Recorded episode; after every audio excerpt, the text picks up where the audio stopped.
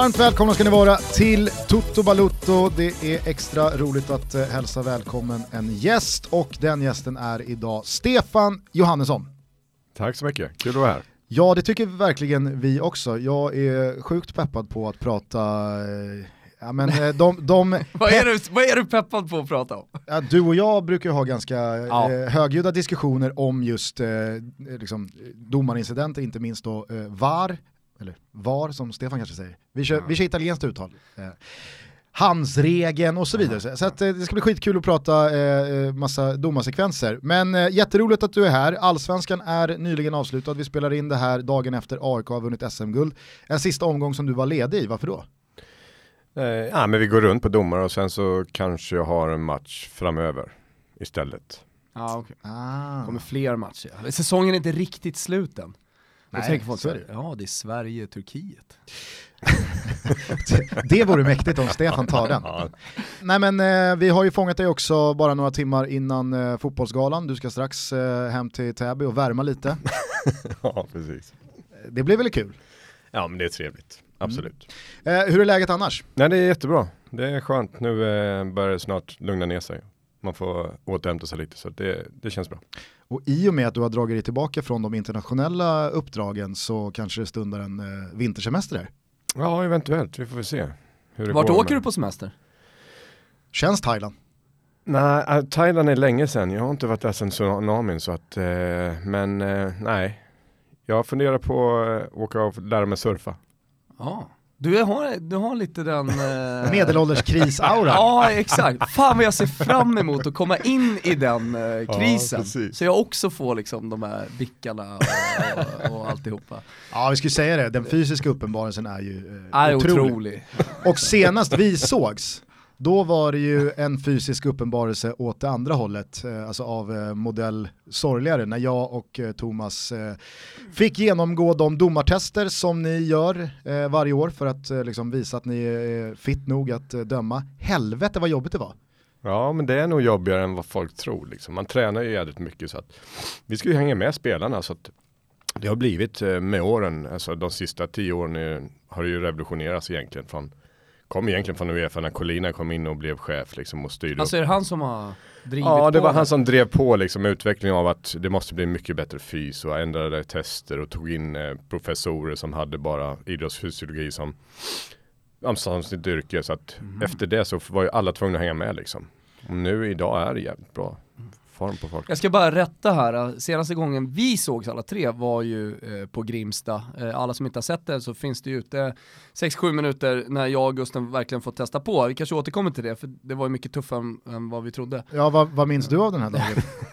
var du imponerad eller? Nej, nej, jag var väl mer förvånad att ni var så jävla dåliga. Alltså. Det, ja. det var väl det. Nej, men alltså. Men lite det... ögonöppnare också, för nu har både jag och Gusten liksom, eh, ja, börjat driva på lite träning. Ja, precis, det är väl bra. Nej, men det var ju kul att ni fick testa på både det och lite döma och lite mm. gå på linjen och lite sånt där. Så mm. det, absolut, det var kul att se. Jag eh, fick ju i alla fall, alltså jag fick ju väldigt många eh, frågor eh, bekräftade eh, med, med, svar jag hade kunnat tänka mig. Bland annat då att jag hade ett jävla bra öga och en bra känsla för offside. Men sen så, jag vet, att jag, jag vet att jag sa det till dig också när vi utvärderade våra minuter på linjen där, att jag kunde ju i och med att det här var en intern match inför tomma läktare höra eh, när bollen lämnade någons mm. passningsfot och det fick man ju liksom hjälp av då för då fattar man att där slogs bollen. Skulle jag titta på när bollen slogs, ja, då tappar man ju linjen och den aspekten försvinner ju när det är 10, 20 eller 30 000 på läktaren. Fan, det, det är en riktigt svår detalj. Ja, men, men det just det där att du ska kunna se och eller egentligen ha en väldigt bra split vision. Mm. Men, men sen så är det ju lite sådär att när, när det är djupt spel i egen försvarszon och det kommer en långboll ofta hjälper man ju till så ledig AD eller straffområdesdomare säger ju liksom nu. Så att de kan fokusera på det. Sen vet, jag vet inte vad du säger Thomas, men jag tyckte positioneringen var svår. Alltså ja, när den... man sen dömde ute på plan. Mm. Alltså var man, precis, var man ska befinna sig och så. Hamnar det där i ryggraden eller eh, lever varje match sitt egna liv och du liksom tänker annorlunda utifrån vilka det är som spelar och hur mönstren går. Nej, men det, alltså det hamnar i ryggraden och, och även att, att, som du säger, vissa lag vet ju ungefär hur de lägger upp spelet. Så du kan ju ta dina vägar efter det. Sen, du döm, sen kan du döma, jag vet om du dömer ett spanskt lag till exempel så så blir det mycket svårare för då är det mycket tiki-taka och det, de springer omkring överallt och har inga sådana där öppna vägar som man kan tycka att där borde bollen komma men den kommer aldrig där. Så att, eh, det är lite beroende på vem du spelar men det, mycket sätter sig i ryggmärg. Alltså mardrömsspelaren Pirlo får bollen på mitten, man tänker att här kommer ingen passning. Och sen så är det någon som bara ligger på rulle. Och så kommer den där djupledsbollen. Ja, typ. Men det, det, det är intressant idag, alltså på, tal om, på tal om öga, alltså nu eh, utvärderar vi framför tvn när vi inte har VAR, om det är en tå eller en mm. axel. Det var ett läge här nu med Liverpool i helgen eh, där eventuellt Robertson, vänsterbacken, upphävde offsiden eller så gjorde han det inte och till och med liksom från tv-bilderna så var det svårt mm. eh, och ändå så skrek då folk som inte är Liverpool-supportrar på att ah, typ rån. Ja. Men herregud, det, det är omöjligt att, att bedöma och liksom som AD som du säger från linjen där så är, mm. Ja, ja men det är det. Men Grejen är att man ska ju, de är ju jädrigt duktiga på sin offside alltså. Det är, om man skulle gå in och, och, kolla på beslut så tror jag 9 av 10 hela tiden är rätt liksom. Så att, jag menar den intuitionen de har är väl ungefär som, ja men ni är jävligt duktiga på det ni gör liksom. Och så, så blir man ju formad om man kör hela tiden. Rättelsen hur som helst var att senaste gången jag och Stefan sågs var ju på Östermalms IP. jag trodde du skulle säga, det var på AIKs guldfest. ja precis, det var många Hammarbyare som har frågat uh, om ditt supporterskap till, eventuella supporterskap till AIK. Det ja. finns ju såklart inte men uh, vad... Ni sågs på Östermalms IP? Ja, våra döttrar spelade fotbollsturnering. Stämmer, stämmer bra. Engagerat på linjen från mig eller? Ja, du var väldigt engagerad. Jag, jag minns, jag, jag, var lite arg där på, på ja. Stefans lag som stod i vägen tre gånger när vi skulle slå hörna. Så jag var tvungen att gå ner och, och Du lämnade det tekniska där såg jag. Ja, jag såg att du, ja, exakt, jag lämnade det tekniska och gick ner och flyttade på Täby. Sträckte du upp någon också eller? Ja, ja typ, det tror jag. Typ, ja det var en mörk blick där faktiskt. Jag fattade inte riktigt men sen fattade jag vad du, var ute ja. Ja, vi fick ett litet leende där också, men jag ville bara markera. Eh, hörde du, eh, för en och en halv vecka sedan ungefär så kunde man höra dig hos eh, Olof Lund. Eh, bra intervju, eh, det var lite synd ja, att du två plus. Det var lite synd i alla fall för oss att du hamnade där innan du hann gästa oss. Jag, jag blev sjuk och sådär. Skitsamma, det jag tog med mig från den intervjun främst, det var att jag tyckte att du var väldigt öppen med eh, att eh, ni, om du då får representera hela domarkåren, har gjort en dålig säsong. Ja, alltså jag ska inte säga att vi har gjort en dålig säsong, men, ja, men jag, jag, skulle säga så här att, att det har varit lite för många misstag. Lite för många viktiga misstag, alltså mer misstag i eh, straffområdet än vad normalt sett är. Om vi då tar bort hans bedömningar till exempel så, så finns det även, om vi tar bort den, alldeles för många ja, misstag helt enkelt. Vad, vad, vad gör man åt det eller konstaterar man bara att äh, vi hade en dålig säsong i år? Nej men det var precis som jag sa i den intervjun att det, det liksom Någonstans måste vi analysera vad kan det bero på? Det kan ju vara otur, det kan vara tillfällighet att du är just där och då är i fel vinkel, för det handlar ju mycket om vinklar i fotboll när du ska kunna bedöma någonting. Men det kan ju likväl, vi har ju börjat titta på nu och ta in en beteendevetare och, och få in ett sånt tänk. Är, tänker vi fel när spelet närmar sig straffområdet? Är det så att, att istället för att du slår på alla instinkter du har kanske backa för att det börjar bli jobbigt och ta ett beslut. Jag vet inte hur, hur, andra funkar men det kan man ju få fram genom det kanske. Den här intervjun och de ganska uppmärksammade incidenterna i slutet av allsvenskan, då tänker jag kanske framförallt på det som blev efter eh, AIK Malmö FF med Bojan Pancic i, i domarrollen eh, och det som efter det följde ledde i alla fall fram till en diskussion i 352. Jag vet inte, lyssnar du på den podden? Eller Nej. har du gjort någon gång? Där var de i alla fall, det här är ju kompisar till oss, David Fjell, Noah Bachner, Jesper Hoffman och Björn Jonsson. De var ganska icke överens kring hur man bör jobba vidare med domarens roll efter en match för att på så sätt kunna förbättra klimatet och förståelsen för varandra. För de menar ju på att att det är så att Uwe Rösler blir matad av de här situationerna efteråt, han är uppe i varv, de har tappat poäng, det är en jätteviktig match. Eh, det gör att han liksom han säger det han gör och det blir väldigt mycket mer då känslopåslag kan man tänka sig för Malmö FF-supportrar som sitter och får det här bekräftat och sin mm. frustration kanske bara växer. Och det, det kommer en presskonferens där eh, en domare inte är med och inte liksom, eh, i, i, i, regel är med eller att man eh, kan prata med varandra sinsemellan ledare. Och diskussionen i 352 gällde då att man, man såg lite olika på hur man ska eh, tackla efter match. Exakt, vad man kan göra åt det. Hur ser du på det här efter matchen, borde domarna i regel börja vara med på någon slags presskonferens? Borde man prata med, alltså borde man, borde man stämma av med, med, med tränarna eller ledarna eh, efter vissla så att man får en förståelse för varandra? För att det tror jag David Fjell landade i väldigt mycket, att hade, hade eh, Bojan Pancic, eh, eller vilken domare det än är, eh, fått prata med en ledare så, så, så, blir det kanske olja på vågorna och att man, man når en större förståelse för varandra och, och man dämpar de här känslosvallen som kanske, kanske får ännu eh, tristare ringar på vattnet. Shit, det var en lång fråga. Jättelång fråga. fråga. Om jag kokar ner den då till, hur, hur, ser du på efterspelet kring matcherna? Vad kan man eh. förbättra, vad kan man göra annorlunda eller är det bra som det är idag? Alltså det, det är sådär svårt. Jag tycker när man dömer internationellt är det, är det väldigt enkelt liksom. Du får inte uttala dig, punkt. Jag tycker den, den är rätt skön att leva. Att jag förstår den här grejen att, att man vill få förståelse, att vi ska visa att vi är mänskliga. En, en sån här konstig tanke att domaren inte är mänsklig. Men, men, men just, jag, för, jag ser liksom inte riktigt vad som ska komma ut ur det. De kommer, de kommer fortfarande tycka att de har rätt och jag kommer säga så, så att där och då trodde jag att jag gjorde exakt vad jag skulle göra, alltså rätt. Det, det kommer aldrig inträffa att att jag säger att nej men jag gjorde så för jag kände att det, det behövdes inte. Ja men det var ju som äh, när vi, vi träffades på Hammarby-matchen innan och efter. Då hade vi suttit på AIK Hammarby alltså? Ja, för, ja Hammarby-matchen. AIK Hammarby-derbyt, eh, och vi satt på läktaren och var väldigt uppmärksamma på domslut. Vi såg inte riktigt att den var en solklar hands eh, i slutet. Eh, vi träffade dig i domarrummet 25 minuter mm. efter den du till och med hade suttit ner med mm. domar eh, ansvariga, eller vad kallar man det för? Ja, domare absolut. Ja, delegaten som är på, på, plats där och liksom gått igenom matchen och jag hörde att det var väldigt grundligt och det var högt i tak och ni, ni diskuterade verkligen och, och vädrade åsikter och sådär.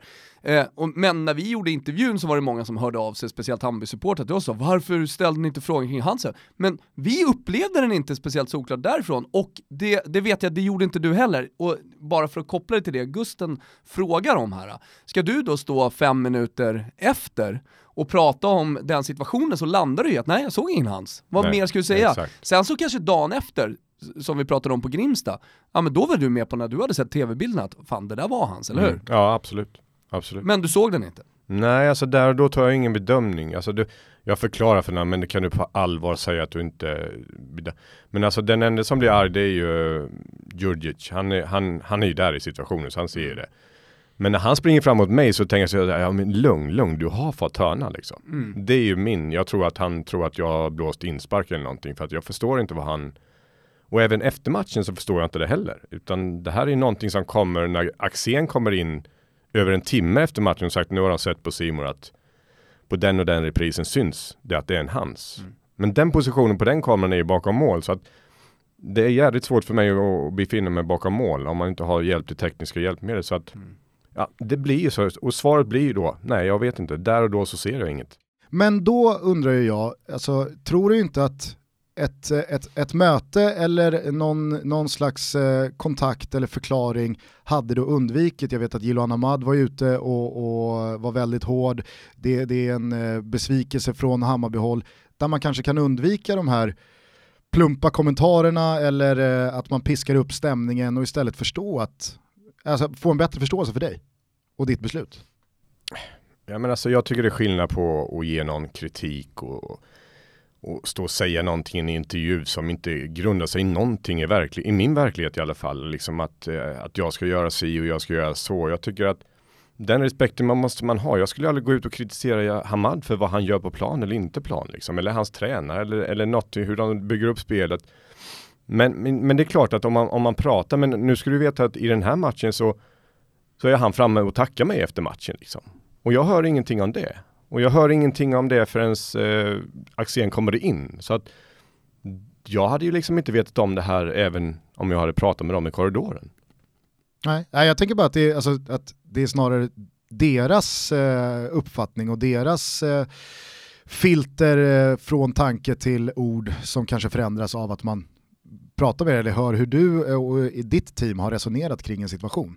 Eller Bojan Pancic i, i det läget och sådär. Det kanske får andra konsekvenser från deras håll snarare ja, än ditt absolut. håll. Jo men det kan jag hålla med om absolut. Men, men där menar jag ju då att i det läget vi är i med, med vad, vad ett uttalande kan göra och Mm. piska upp i en stämning så måste man, man måste kunna liksom ta ett ansvar själv också att det, det här är över gränsen. Det här är liksom inte, det här är inte okej att säga någonstans. Men så du ser, om jag har förstått det här rätt, inte någon eh, större förändring till eh, 2019, att domarna ska kanske vara med på en presskonferens eller ska eh, ställa upp på en intervju och så vidare? Jag, jag tror inte det kommer hända. Liksom, då går vi emot allt vad Uefa och Fifa säger och det, det brukar vi normalt sett inte göra. Jag är inte beslutsfattare i det utan det, det är förbundsbeslut och, och domar kommer det beslut och där sitter inte jag med. Men jag har svårt att se liksom att, att det skulle ge, det lite som Backe var inne på när han, jag läste någon rubrik att dom, då skulle de gå till sin egen begravning eller vad han beskrev. Ja, men jag håller med.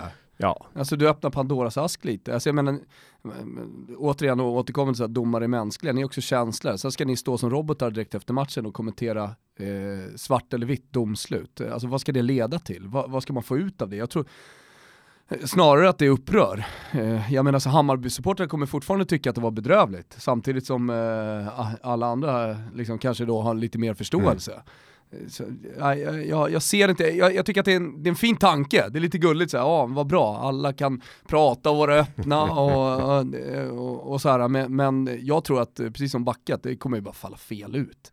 Ja men så, det- kommer det till ett läge när, man- när, när någon i eran kår blir lite för känslosam. Mm. Alltså det räcker med att du bara lägger på ett ord av känslor och så kommer det slå helt fel. ja absolut. Sen så måste jag säga att jag har hört både från ditt håll och väldigt många andra på sistone här att det blir den här jämförelsen med också att man har en kravbild på domaren som inte står i paritet till vad man har för kravbild på spelarna. Att spelarna kan göra väldigt liksom, enkla misstag, man kan eh, göra dem många gånger under en match och det ska man ha förståelse för och det kan man inte kritisera eller det, ska, eh, eh, det vattnet ska rinna under bron väldigt snabbt. Medan med domarna så kräver man en hundraprocentig insats och ett misstag men 89 minuter och 55 sekunder av korrekta beslut och, och, och väldigt bra. Alltså det, det blir en skev fördelning i hur man ser på en domares insats. Det förhållningssättet, eh, och tycker att det har pratats väldigt mycket mer om här på slutet, det är kanske en viktig insikt många behöver komma till också. Ja men absolut. Alltså det, det ligger ju dock i våran natur, eller, i våran, eller min roll som domare, att det är klart att det baseras på att det är inte vad jag gör bra, utan det blir ju mina misstag. Det är lite liknande, jag brukar likna det med en målvakt ungefär. Ja, precis, alltså de har ju också den här do or die situationen. Liksom. Antingen tar du den eller så gör du en tavla, då är det en jättetavla. Eh, Okej, de får ju beröm för räddningen kanske, det, det får ju inte vi, men, och det är ingenting som vi eftersträvar heller. Men, men ja, absolut. Det ligger väl någonting i det. Ja, för det känns i alla fall som att det måste till en förändring för att eh, det, det går ju snarare åt fel håll än åt rätt håll tycker jag. Både klimatet mellan aktiva och domare men också publik och domare. Håller du med? Ja, men nu i höst har jag verkligen upplevt det, eller, eller tyckt så.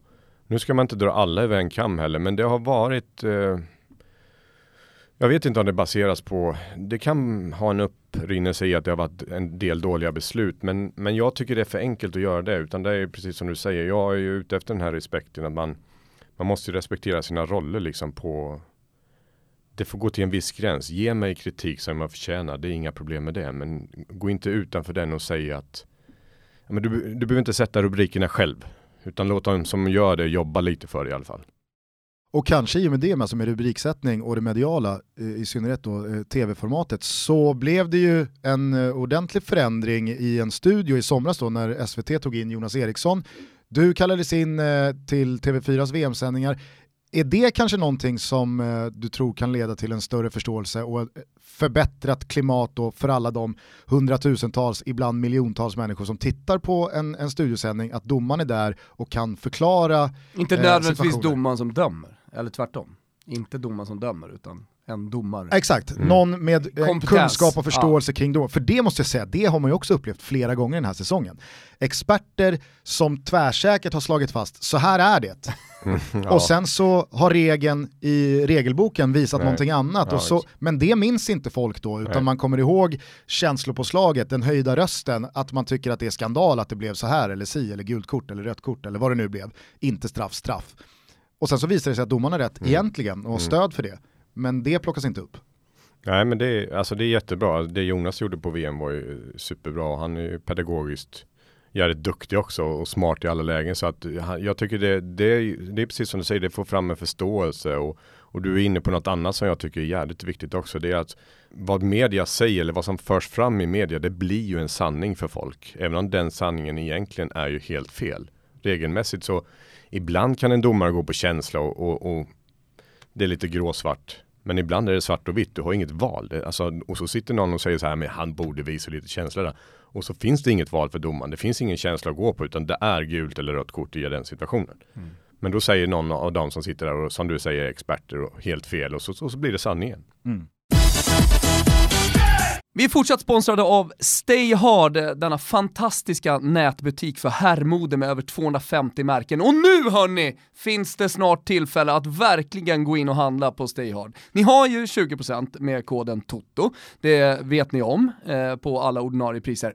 Men nu har man ytterligare en chans att då få rabatter när Black Friday närmar sig. Istället för att gå ut och kötta i butiker, istället för att gå ut och trängas med folk, så går man helt enkelt in på Stay Hard, där man har monsterrabatter på en jäkla massa kläder, Gusten. Jajebuxingen, dessutom är det snabb och smidig leverans, eh, så att man får ju grejerna i princip eh, ja, samma sekund man klickar hem dem. Någon dag efter, beroende på när man beställer och sådär. Men alltså, ni som inte har varit inne på Stay Hard än, passa på när det är Black Friday. Då behöver ni som, som sagt inte köa utan kan bara liksom gotta er runt på hemsidan. Och jag vet att det kommer vara många som fnyser åt det just nu men om några veckor där när alla andra har coola, roliga, lite härliga jultröjor då kommer de stå där med långnäsa och ångra sig och så är de snyggaste slut eh, eh, hos Stayhard. Så att gå in redan nu på stayhard.se och klicka hem en sån här eh, lökig jultröja så lovar jag er att ni kommer ha glädje av den i december. Som Thomas sa, 20 20% med eh, rabattkoden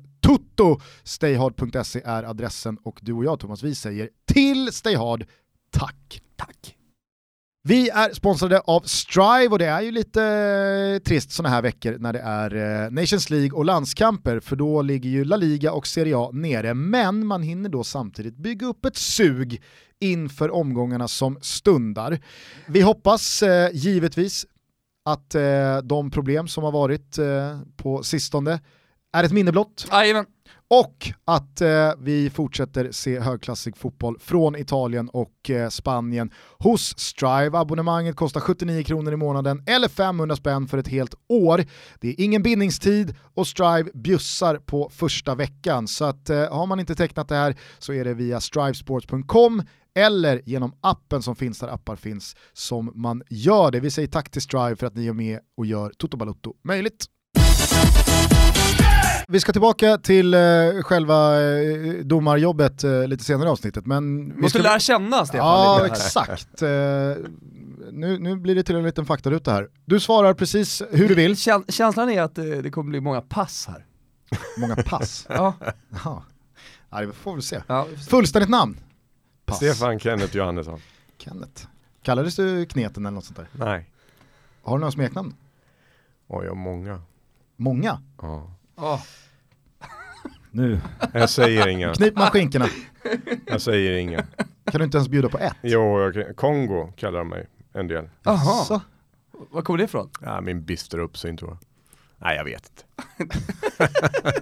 du vet inte, du, har, du, du köper ja, bara. Men det var någon som var på jobbet, det var det, jag tror att det var, jag var sådär jävla karg och arg en dag eller någonting och då var det någon, det, det finns någon rollfigur som härrör till det här Kongo, jag vet inte Lasse Kongo såklart. Exakt, ja. så eh, Robert Gustafssons busschaufför i Torsk på Tallinn. äh, håll käften! Vad händer Kongo? Ja, håll käften! Ja, okej. Fantastisk. Ja, ah, okej. Okay. Eh, Lasse alltså, Kongo, alltså, Kongo. Ålder? 47. Eh, hur är det när det kommer till ålder? Eh, du har ju passerat vad som är tillåtet internationellt va? Det stämmer. Eh, och egentligen även i Sverige? Nej, det finns ingen åldersgräns i Sverige. Det finns ingen åldersgräns? Nej. Okej, okay. men stämmer det att du skulle ha lagt pipan på hyllan om det hade funnits eh, en, en, en bättre återväxt? Ja, men alltså både och. Ja, alltså jag tycker det är fortfarande sjukt kul att, att döma fotboll, men, men det stämmer väl. Om det, var varit, om det hade varit jättemycket folk som har tryckt på underifrån eh, så hade jag flyttat på mig direkt för att då annars känns det som att jag hindrar någon slags utveckling. Men internationellt, eh, är det 45 som gäller då? Eller? Ja, 45 är det. Sen kan man få ett extra år som 46-åring. Jag hade ett extra år som 46-åring. Gjorde fystestet, det var bara kör. Gjorde test För två. Tog bara av sig tröjan. Ja, ja. Kör. Kör. Nej men eh, vad tycker du om det? Är, det? är det rimligt eller borde man kunna döma högre så länge man klarar testerna och är en Jag bra tycker att det är domare? mycket erfarenhet jag menar. Ja, men, nej, men alltså det är, det, man är ju som bäst efter 40 och sen blir du inte sämre direkt. utan Du har kvar motivationen, du har fysen. Men sen finns det alltid en gräns att när ska de unga komma fram liksom. Så att det blir ju på något sätt att det, det springer omkring en eh, plus 50-åring där som kanske hindrar en 35-37-åring som är jävligt duktig. Så att det, det måste alltid finnas någon gräns tror jag. Var är hemma för dig? Eh, Stockholm. Vilka språk behärskar du? Ja, det är svenska och engelska, en lite spanska. Lite Eh, spanska. Bli, blir det spanska om du dömer spanska lag? Nej, ord, nej, ja det, ja det kan bli några ord när man Muchachos! försöker. Tranquillo! Tranquillo muchachos! Ja, Fan, Tranquillo. jävla, Tranquillo. fan vilken chock man hade fått som spelare om Johannesson stormar emot den. Kongo!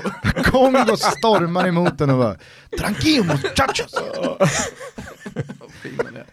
Nej men vad, vad, vad bränner du av på spanska då? Nej men det vet jag inte. Men det är, det är mest av att man kan, alltså jag har lärt mig det där genom åren, att man kan lyssna på den liksom, så säger man någonting bara att du är, jag, jag förstår vad du säger så tag, tagga ner. Men annars, eh, när man dömer internationellt, är det så att du pluggar på svordomar så att du vet liksom, om du ska visa ut rött kort eh, om någon har liksom bränt av eh, eh, din mamma på polska? Nej men det, alltså det, nej för det är jävligt farligt att göra det där också. Jag, jag har lärt mig den läxan på engelska liksom, jag dömde jag tror det var Blackburn på den tiden. Så var det Robbie Savage som spelade där. Jag tror att det var det. Eh, och då sa jag liksom, han sprang och sa fuck off hela tiden. Och så. Fuck off! Ja men och liksom, det är ju rött kort på svenska liksom. Så jag försökte förklara, kan du tagga ner med det där språket liksom? För det är, på svenska är det liksom, far åt helvete, då är det rött kort liksom. Men på engelska är det väl lägg av? Ja men det var ju det han menade, men jag hade ju inte tänkt så långt så att när, när jag hade förklarat allt det han, yeah yeah fuck off sa han och så gick han liksom. Så, då står man ju där som en jävla tomte och förlorat, förlorat den liksom. Så att man får vara försiktig när det inte är ens modersspråk. Eh, innan vi fortsätter, det där måste jag bara stanna till vid, för att det där har jag eh, många gånger tänkt på. Just den där, det där maktspelet som utövas mellan spelare och inte minst då stora spelare och domaren, vem som ska visa vem som bestämmer. Och i synnerhet då när det kommer till att kalla till sig någon. Jag kommer ihåg eh, en gång i franska ligan, eh, när domaren blåste och blåste och visade till Zlatan att du ska komma hit. Och Zlatan stod kvar, slog ut med armarna och sa du kan komma hit till mig istället om du vill någonting. Och så höll det på lite för länge och sen så viker sig domaren och han går fram till Zlatan. Alltså eh, de där situationerna, hur, hur, hur förhåller du dig till dem? Ja, men- För som du säger, du torskade ju den mot Robbie Savage. Ja, ja absolut. Brukar du Ja, annars men- sätta prestige Nej, men att det, jag ska nej, visa vem nej, som men det är bestämmer det här? som är grejen. Alltså, alltså, när man, om man har en spelare som Zlatan, men man vet ju det innan liksom. Det finns ju ingen idé att försöka kalla till honom. Man vet, han kommer ju aldrig komma. Så du bara blåsa och ge han kort på avstånd i så fall. Han är helt ointresserad, av- ointresserad av att prata med dig liksom. Så det där hierarkiska maktspelet har du lite skippat för att inte riskera att... Ja, men man måste ju känna av liksom personen. Det finns ju de som vill prata, som tycker det är nice att ha en kommunikation på plan och så finns det ju de som absolut inte vill ha det och då får man ju lära sig det och gå därefter. Och sen får man inte ha någon prestige i det liksom. Det, gör det som löser uppgiften. Är det, är det lätt eller svårt att inte göra eh, vissa spelare och situationer personliga? Nej, alltså, nej jag, tycker, jag har skitlätt för det. Alltså, sak och personer för mig är helt an, an, det- men det, det är bara en yrkesvana som jag tycker jag har lärt mig liksom att det, det där är hans roll på planen. Så att, nej. Nej, Jag, jag, jag kan bara tänka mig att det måste ju finnas spelare som du har haft att göra med väldigt många Men jag kan tänka gånger. mig så att det, det där, det är en sak som du skulle få problem med om du skulle döma. Det är så här, hur, du, du skulle plugga alla spelares personlighet innan Exakt. och så, så här, hur ska jag förhålla mig till honom och, och så är honom? snacket liksom, fan jag gillar ju dig. Jag gillar ju dig, jag vill inte göra det här. Medan med vissa andra så är det liksom, fan vad skönt att få dra upp ett kort till den här spelaren och visa det. Ja, precis. Men den är ändå påtaglig den där, ibland då hierarkiska stand-off-grejen. Ja Vem men absolut. Den, nej, jag tror inte vem som bestämmer. Det är nog mer att man, eh, man kollar av, man, liksom, de vet ju vem det är som dömer och de vet vad, vad, hur det brukar gå. Jag kan tänka mig att i omklädningsrum så kan en, en, en, tränare säga att nu är det den gubben idag liksom. Nu vet de vad som gäller. Mm. Så att, har du varit med om eller känt själv att du föll för eh, en billig frispark eh, till de största spelarna? För det kommer jag ihåg från Tottis eh, karriär, att mot slutet, då kunde han i princip själv säga till domaren, nu ska jag ha frispark här, han stannar upp, eller han visar att, ja nu ska jag ha en frispark. Och så kommer den 99 gånger av 100 för att domaren inte kan göra någonting annat. Ja, nej. Nej, det, men det, där har du ju en ganska stor skillnad på spelarna jag dömer i Sverige och Totti liksom.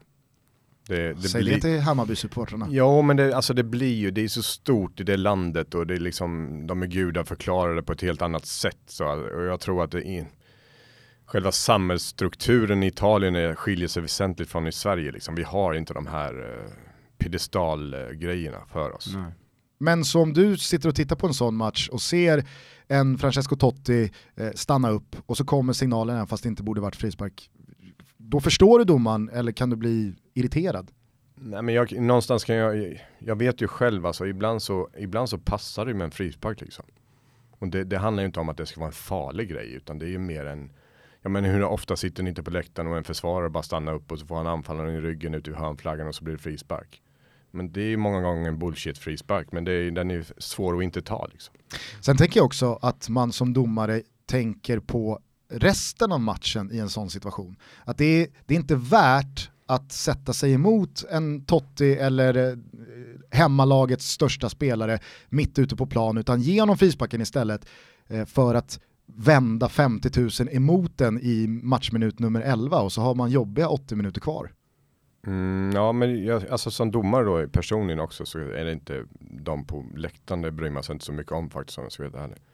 Men det kan ju, det kan ju däremot ingå i ett psykologiskt spel att eh, istället för då, alltså i en, i en situation som inte spelar någon roll mm. och får du med dig ledaren i laget så kan du få hjälp av honom istället i den matchen. Du menar inte jag får med utan att han ska få frispark hela tiden men som du säger i början på matchen, kanske frispark, inte frispark han får frispark och blir, blir nöjd med det och sen så har du ett psykologiskt bra förhållande till laget istället. Istället för att han blir vansinnig och bara går emot allting du gör. Då får ett helvete. Jag sätter in den på pluskontot. Ja, liksom. Mm, okay. eh, jag noterade att du svarade Robbie Savage på värsta spelare du dömt hos Lund. Var det hans ständiga snack som var problemet där? Jag tyckte Lund, eh, nu stannar inte han upp ja, jag har, jag har faktiskt, men varför var det Robbie Savage? Nej men han var jobbig, alltså han var tuff. Eh jag var ju ganska ung då också så att han, han det var en brutal spelare liksom. Du vet ja. att han aldrig har blivit utvisad va? Ja, ja, jag hörde det men jag har ett ärr på min knöl från hans, när, vi, när jag dömde honom så att Är jag, sant? jag har ett bevis på att jag, han satte dobben i min och sa, ah, sorry, didn't see you. Först fuck off-grejen ja, och sen dessutom en dobb. Ja, exakt. Att Johannesson höll inne det, det röda, så det är som du tappar i respekt hos mig. Ja, ja verkligen. Eh, Man är ung Johannesson. Finns ja. det några andra spelare som eh, du minns liksom med, med avsky? nej jag minns inte Savage med avsky heller. Jag tycker nej men som var jobbig att döma då? Ja, nej men det men det finns många som är jobbiga att döma. Det, det, ja men som har slutat sådär. Tänk på Henke Rydström till exempel. Ja men Henke Rydström och jag hade ju en eh, någon... Nej men vi hade inte en relation. relation. Ja men det kan man ja. säga. Alltså där var väl personlighet som inte klickar liksom. Mm. Så, så, kan man väl säga. Alltså mm. det, han förstod inte mig och jag förstod inte honom. Så. Mm. Sånt händer. Utomlands då?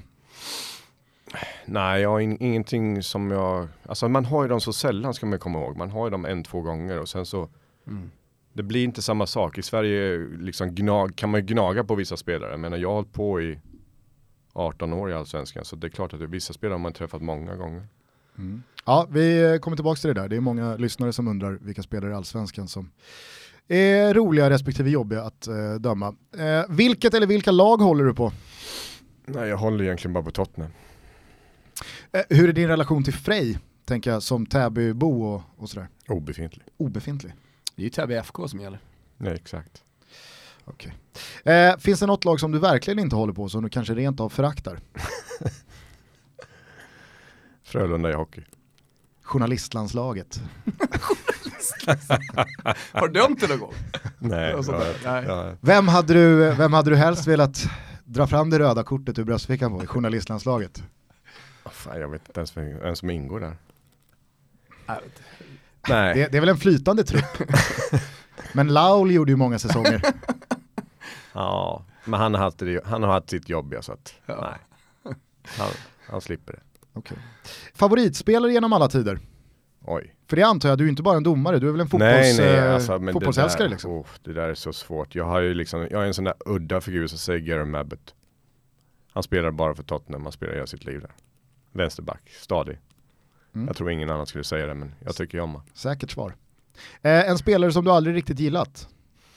Eh, Oj, vad heter han som var i Spurs också, som bara var där för pengarna? Det är många.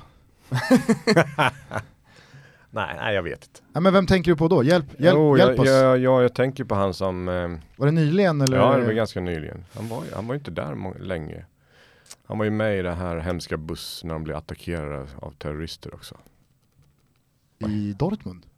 Nej, i Afrika. Var det Asso Ekoto? Han spelade väl för Arsenal också, gjorde han inte det? Adebayor? Ja, precis. Ah, okej. Han har aldrig riktigt gillat. Nej. Det finns ju, alltså han är ju väldigt, väldigt lättälskad när han, han är ju från eh, Togo va? När han, det finns en film på honom när han hemma i Togo står i en by iklädd någon kaftan och så har han en sån jävla sedelbunt i handen. Och så står hela byns befolkning på led och i kö och så får man komma fram till Adebayor och han bara delar ut cash till alla. Ja. där är han ja, där är han svår, där är han, det är riktigt svårt att tycka illa om honom då. Men men, intressen utanför fotboll? ja, bilar. Spelar lite golf. Känns Va- som att du sitter, inne på, du sitter inne på en jävla drive. Du slår ju inte kort. Nej, men inte så jävla rakt heller. Bilar, vad är... vad det Nej men, alltså, det, nej men det är inte så att jag håller på Samlar med du bil- på nej, veteranbilar? Nej, nej absolut inte. Nej. Det är bara att jag tycker det är... Meckar du med någon gammal Nej inte det Amazon? heller, jag är Nej. skitdålig men jag, jag gillar liksom, jag gillar Formel 1, jag gillar, ja men jag gillar all, alltså all form av motorsport. Ah, du- MotoGP? Ja, Någon, Enduro? favori, någon favoritgubbe gubbe i ja det, MotoGP? det är ju Rossi såklart. Valentino Rossi, Ja, 46. Precis. Fan vad, fan vad bra han är, Il Ja, Dottore. det är underbar. Jag älskar honom. Stor Inter-supporter, han var här Jaha, på okej. eh, derbyt senast. Ja, okej. Eh, intressen utanför fotboll har vi precis gått igenom. så den kan du kan hoppa över. Nej men jag var, jag var inne i min eh, enduro, gillar du enduro? Ja, Anders Eriksson var ju kung så Jag provade på enduro här för några veckor sedan. Ja det kan jag tänka mig var Vilk- roligt. Ja, Jobbigt- jobbigt och svårt. Jobbigt, Mm, jobbigt mm. svårt Ja, så inåt helvete. ja. Men framförallt så kom man ju nära de här killarna och man eh, kom ju nära banorna de kör ja. och i den hastigheten de blåser sjukt. förbi. Man ber ju om att hamna på Mm. sjukan i eh, ett gipspaket. Ja, ja verkligen. Herregud alltså. Mm. Eh, en person utanför fotbollen som du ser upp till av olika anledningar. Ja herregud. Ja, det är så svårt, jag har ingen sån där världsledare. eller något. Det är väl mamma och pappa då. Bra svar. Eh, din fetaste fotbollsupplevelse? Det behöver inte vara som aktiv domare. Men utan- går du på fotboll?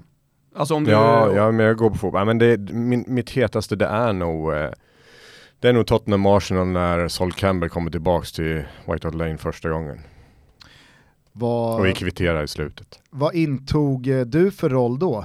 Alltså, är du en supporter som eh, låter känslorna eh, rinna över där och skanderar Ja. både det ena och det andra? Ja, jag är, jag, är, jag är helt galen när jag är på, som supporter. Men jag är, jag är inte galen på ett sätt som, eller jag tycker jag är inte res, orespektfull mot någon liksom. Men jag håller på mitt lag och jag tycker det är skitjobbigt att kolla på Sverige. Jag tittar inte på Sverige om det är sån här Italien-Sverige playoffer kunde jag inte titta på för jag var så jävla nervös. Så att då satte jag på när det var slut liksom. När jag visste att de hade vunnit. Så att, nej men jag är involverad så. Hur eh, förhåller du dig till domaren när du är supporter? Nej, obefintlig. Vadå obefintlig? Nej men jag tycker inte han, eh, han tillför inte mig någonting när jag tittar på ett lag jag håller liksom. Det, jag vet ju hur svårt det är så jag, jag, det är klart att jag lägger märke till grejer men jag blir förbannad på han också om man missar någonting som går emot mitt lag. Det, är- det är inget konstigt med det men återigen det går aldrig, det skulle aldrig, eftersom jag lever i den världen själv skulle det aldrig gå över gränsen. Nej. Nej. Vem från fotbollsvärlden hade du helst velat dela en flaska vin med? Medan du tänker för fråga, har, har, du, har du suttit ner med Colina? Ja, ja absolut. Har jag har inte suttit och druckit vin. Nej, det, men- det har jag inte gjort. Men absolut, jag har är haft honom som ledare. Nej, men han är jättebra när man är, när man är på tu man hand jag på att säga. När man är, eh, sitter och snackar en och en så är han jävligt bra. Sen när han är i grupp så är han väl inte lika bra. Alltså vadå då? Nej men där har du mycket det här eh, diktatoriska spelet liksom. Det ska vara på ett visst sätt och sådär. Han gjorde ju väldigt tydligt på planen när han dömde vem det var som bestämde. Ja, men han hade ju det som en grej. Han var ju inte den Mm. bästa domaren egentligen, men han är ju Ingen är i närheten av hur, och tycker att han, alla tycker att han var bäst i världen och, och som domare så kanske man inte tyckte det utan Men han hade ju ett otroligt En aura av sig som, eh, som är svår att förstå idag egentligen. Men är, är, är hans sätt att döma, eller var hans sätt att döma en, en taktik att också eh, bygga upp en mur mot att spelare eller ledare eller kanske rent av publik också inte riktigt vågade sätta upp sig emot honom? Ja, absolut. Det var ju hela hans grej tycker jag. Men är det en taktik som har, har dött ut lite eller borde få fler domare anamma den? Management by fear-grejen Ja, nej, typ. men det är, så, det är så svårt liksom. Det där funkar inte i Sverige på något sätt. Det funkar i internationella sammanhang där du liksom har lagen en, två gånger. Men i, i, i ett ligaspel ska du bygga relation liksom med, med lag och spelare på ett sätt som att de, de vet att ja, men nu är han här och nu är det sådär. Och, och Ja, för det måste jag säga med Collin, att alltså, när han dömde Empoli i Genua, då Ja. var han ju inte så. Nej, nej absolut inte. Nej men det, det, han gjorde ju det till en grej och han, och han var ju sjukt bra på det så att all cred till honom för det. Ja men är det förvånande eller eh, väntat att ingen riktigt har plockat upp den taktiken och den manteln? Nej men alltså vad som hände efter den där, det fanns många karaktärer på den tiden som dömde fotboll och sen så blev det någon grå jävla massa i Europa där alla skulle vara likadana och det finns inga personligheter kvar liksom utan det är, det är bara tråk egentligen tycker jag. Utan det, man, man ser liksom ingen, det är ingen som får sväva ut och vara sig själv riktigt utan alla är fogade i samma skit. Ja, ja. Eh, så vem från fotbollsvärlden hade du velat eh, dela en flaska vin med? Ja men det blir, det blir någon av de här klassiska, det skulle vara kul att sitta med Chris Waddle säger jag då. Ja, också gammal Tottenham va? Ja, Eh, Missade straff eh, VM 90. ja han gjorde ju tyvärr det. mäktigaste numret du har i din telefonbok? Det är till mamma då. Har du Colinas nummer? Nej men vad fan jag kan inte säga sådär, alltså mäktigaste, jag är så sjukt ointresserad av, eh, ja ja, Colinas nummer. Det är ändå Han är väl mäktigt. mäktig då kanske, ja, Fifa-boss. Ja, Ja. säger han då. Har du Infantinos nummer? Hade. Åh fan. Han var ju Uefa förut men nu är han ju Fifa så nej det har jag inte. Då raderade du nej absolut inte men han böt med nummer. Så. Här, det här är ju en, det, den här eh, frågan svarar eh, av eh, sig självt genom mina ögon. Är du tatuerad? Ja det är Eh, vad har du för gaddar? Nej jag har bara en gadd. Och det är, det är kinesiska tecken eller? Nej det är romerska siffror. Okej. Vad- Födelseår. Nej, nej det är något annat. Känslan är att du ångrar dem? Eh, nej, det kan jag inte säga. Nej, okej. Snyggaste fotbollströjan genom tiderna? Tröjan? Mm. Oj, fan jag tycker Milans är fin. Real Madrids till viss mån, fast jag gillar inte laget så det blir svårt att säga det. Eh, Men, men eh, det här med snyggaste tröja, det är också ändå intressant på, på dom, domarnivå. Alltså man pratar ju sällan om liksom domarkläderna, men där finns det ju också alltså, vissa årgångar där det har kommit både Mm. snygga och fula tröjor. Alltså italienarna som springer omkring i sina neongula Diadora-tröjor och, och så här. Vad, vad, vad, vad uppskattar du? Alltså om du, om du skulle få välja? Ja, jag skulle ju vilja att alla säger bara domaren har svart punkt. Ja. Ingen annan får ha det. Jag hatar de här färgerna liksom. Men det är liksom, vi får ju färger bara och sen är det bara att acceptera. Och jag fattar ju Adidas, det är en affärsgrej liksom. Ut med massa olika färger så de får sälja mycket. Mm. Det är så det funkar. Man, eh, nu när jag tänker på det, man, man har inte sett allt för många kids genom åren komma i en domartröja. Eh, Nej. jag, jag, Som merch har den inte sålt så bra. nej, så här, jag, vem, vilken tröja vill du ha i julklapp? Jag vill ha Johannesson, Ja, exakt. en, en svart Johannesson. Nej, det är skönt att de inte tänker så i sig. Eh, annars har ju, jag gillar ju en gammal Tottenham-tröja eh, från slutet på 90-talet med så Ginolas år där, med Ja, Hol, Holsten. Ja, jag har eh, några sådana hemma faktiskt. Jag tänkte säga det, men det är så tråkigt att säga Tottenham på allting. Men, men jag håller med dig. Jag har den gula Holsten, den tycker jag är grym. Eh, på tal om Milan där så är det en av dina eh, mest liksom uppmärksammade eh, insatser rent eh, kritikmässigt. Det var väl Milan-Arsenal i, var det åttondel? Arsenal-Milan ja. Eh, Arsenal-Milan i en åttondel av Europa League. Ja. Eh, du dömer en straff. Ja, alltså jag är ju extra domare så jag dömer ju ingenting. Men jag säger ju vad han ska döma och han, han går på min eh, information helt enkelt. Och, ja, där och då så tycker jag, vad fan, han följer han, det måste ju vara straff liksom. Men sen så, och jag är helt övertygad om att jag ser den fällningen även efteråt. Men jag ser ju inte det på tv så jag kan ju liksom inte försvara beslutet. Liksom. Det är åt helvete. Och det är skitjobbigt att se det, men jag tyckte det var helt såklart när jag tog den. Så att...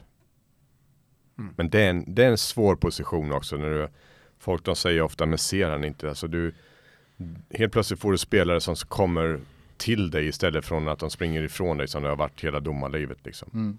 Det, det, blir en helt annan grej. Det måste man ju säga, just eh, straffområdesdomaren eh, är ju kanske den mest ifrågasatta mm. och kritiserade rollen från eh, publik och, mm. och åskådare. Ja, men mycket så här efter blir ju så va? Han står ju bredvid, mm. varför ja, dömer han ja. inte? Eller dömer han, mm. eller dömer han inte? Vad är rollen, vad mm. ingår och så vidare. Tycker du den, alltså, får den rollen orättvist mycket skit? Eller är den svår och konstig och jag tycker den är svår, oduglig och konstig och allt vad du vill. Jag tycker den är...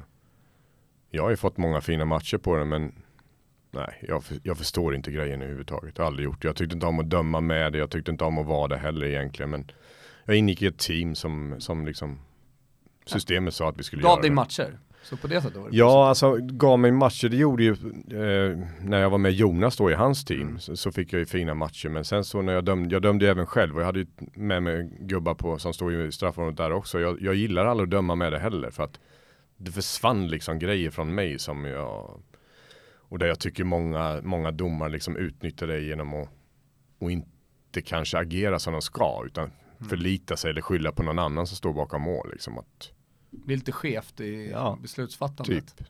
Typ. Hur men, ser annars det där beslutsfattandet ut rent eh, ja, men, tillitsmässigt och kanske framförallt förtroendemässigt gentemot, litar man blint på varandra?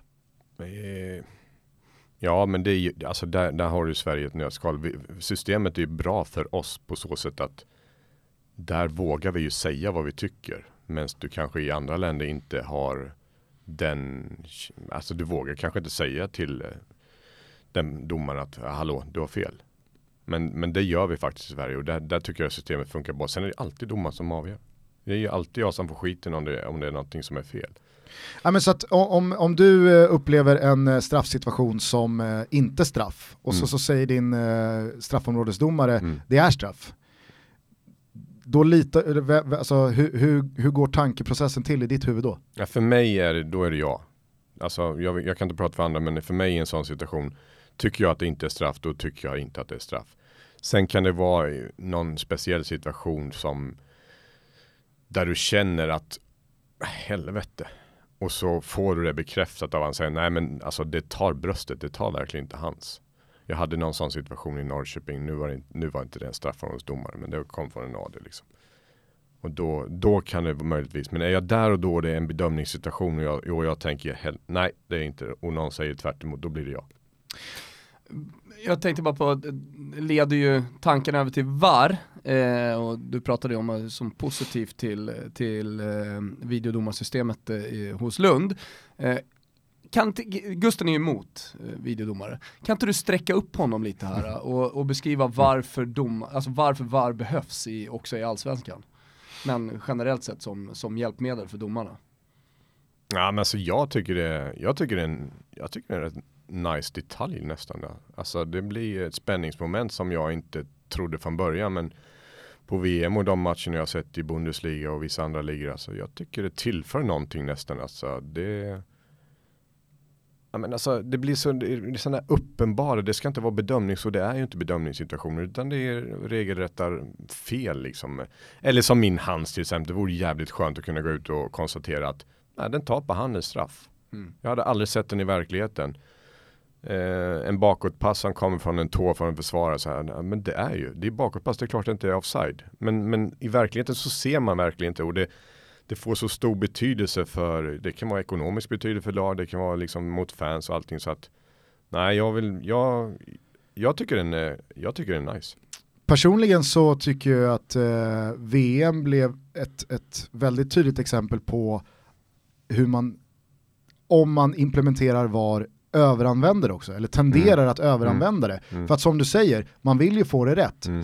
Så varför inte dubbelkolla så många situationer som möjligt. Men där tycker jag att liksom, det, det finns en gräns där som är så lätt att passera Mm. när det inte längre blir fotboll utan liksom, det, det blir så upphackat och man går till varje beslut. Jag upplevde att domarna hellre påkallar VAR för att vara säkra för att hjälpa sig själva. Såklart, för att om det nu går att se med tio repriser från eh, tio olika kameror och få det rätt, varför ska man inte göra det då? Men att det, Mm. liksom, man- fäller krokben på sig själv där. Men de flesta som har implementerat det, de säger ju att första året blir det, precis som du säger, alldeles för mycket. Sen sätter det sig. Som jag kollar på MLS till exempel, deras statistik. Det blir inte speciellt mycket som de går in, när, när alla lär sig sina roller och hur det fungerar, så, så då utnyttjas det mycket bättre. Så att det, det blir inte så mycket. Eh, ja, eh, om vi nu är på VAR så kan jag då ställa några frågor som jag, eh, som jag grunnar på. Mm. Eh, låt, oss, eh, låt oss säga att eh, ett lag gör mål i ett anfall eller efter ett anfall som har föranletts av en tveksam situation. När börjar då liksom den här situationen? Låt säga att eh, lag A gör mål fast i eh, spelsekvensen innan utan att det har varit något spelavbrott så skulle eh, lag B ha haft en frispark. Mm, ja. Frispark bedömer man Nej, inte? be- man bedömer inte frispark. Så att den, den, kommer, den, den finns den inte med i regeln. Nej jag vet, men tycker du inte att det, alltså så här, det tycker jag är ett, eh, vad säger man? Eh, En, Avgörande. nej jag, jag tycker att det är en bugg i systemet. Jag, jag minns en eh, Roma-match väldigt väl då från i, i fjol där Roma ska ha frispark i ena änden av plan, får inte frispark, Sampdoria vänder och på kontringen så eh, skickar de in ett inlägg som jag tror leder fram till straff. Men då är det så här, ja men om man nu har videodomare som kan gå tillbaka och Mm. titta till hur såg de här situationerna ut, så tycker jag då att ja, men då ska ju Roma ha frispark först, så att den här situationen ska inte ha uppstått. Nej, fast då, där har du ju en, alltså VAR ska ju inte träda in i en bedömningssituation. Alltså VAR ska ju träda in vid en grov förseelse eller straff, straffförseelse. Så att jag menar, du kan ju inte ha, du kan inte sitta och, och Eller offside. ja, offside, exakt, helt Ja. rätt. Men om man då vid den här straffsituationen ser att ja, eh, Roma skulle ju haft frispark 10 sekunder innan i andra änden av planen. Kan du inte först, alltså förstår du? Jag, vad- jag fattar det känslan blir ju liksom dig så här- som supporter, absolut. Nej men det är inte mig som supporter utan då talar jag snarare, det här hade kunnat vara, det här hade kunnat vara eh, Everton och, och Wolverhampton. Jag, jag för bara min talan kring att jag tycker att det blir fel att man kan gå in i efterhand för att kolla huruvida det här skulle bedömas på det sättet eller inte. Men om man då kan se att här skulle det ju varit frispark innan, varför ska man då inte ja, utgå nej. från det? Nej, jag, jag vet jag har väl ingen åsikt om det egentligen. Jag tycker det blir för upppackat då. Om, om du tycker att du, du säger att du tycker du är orolig för att det blir för mycket liksom. Då, då blir det ju liksom, fan då behöver man inte ha någon domare. Kan man ju sätta en eh, vissla på någon eh, högtalarsystem och sitta och vissla i bussen. Nu gillar nu sträcker du upp honom, här gillar jag. Nej men eh, alltså så här, ja, Vill du Ja. inte ha domare? Ja men det, alltså, det är Det det var här, fullständig anarki på planen Gustav. nej, Är du Det är, ju sjuk i fan, det, huvudet? det är ju tvärtom jag säger, om man nu kan bedöma en situation korrekt, varför gör man inte det? Det är det jag, Ja, det är ja, det jag frågar, Jo, men- och det men- säger Stefan att han inte har någon åsikt Men kring. man, Det gör man mig kommer- jävligt oroad. Problemet som jag, nej men jag vet inte om du Här håller sitter med högsta mig. domarhönset och säger jag har ingen åsikt kring huruvida vi ska bedöma en situation korrekt eller inte. Jo Nej. men det är det jag säger. Jag säger det gör ju domaren på plan. Och sen alltså du kan ju inte, alltså ska man gå in och avgöra va- varenda frispark då blir, det, då blir det ju säkert outhärdligt att sitta och kolla på den live. Men sen är det ju så, eh, alltså många tror ju, bara för att det finns VAR, då, då, ska, då blir det hundraprocentigt dömt.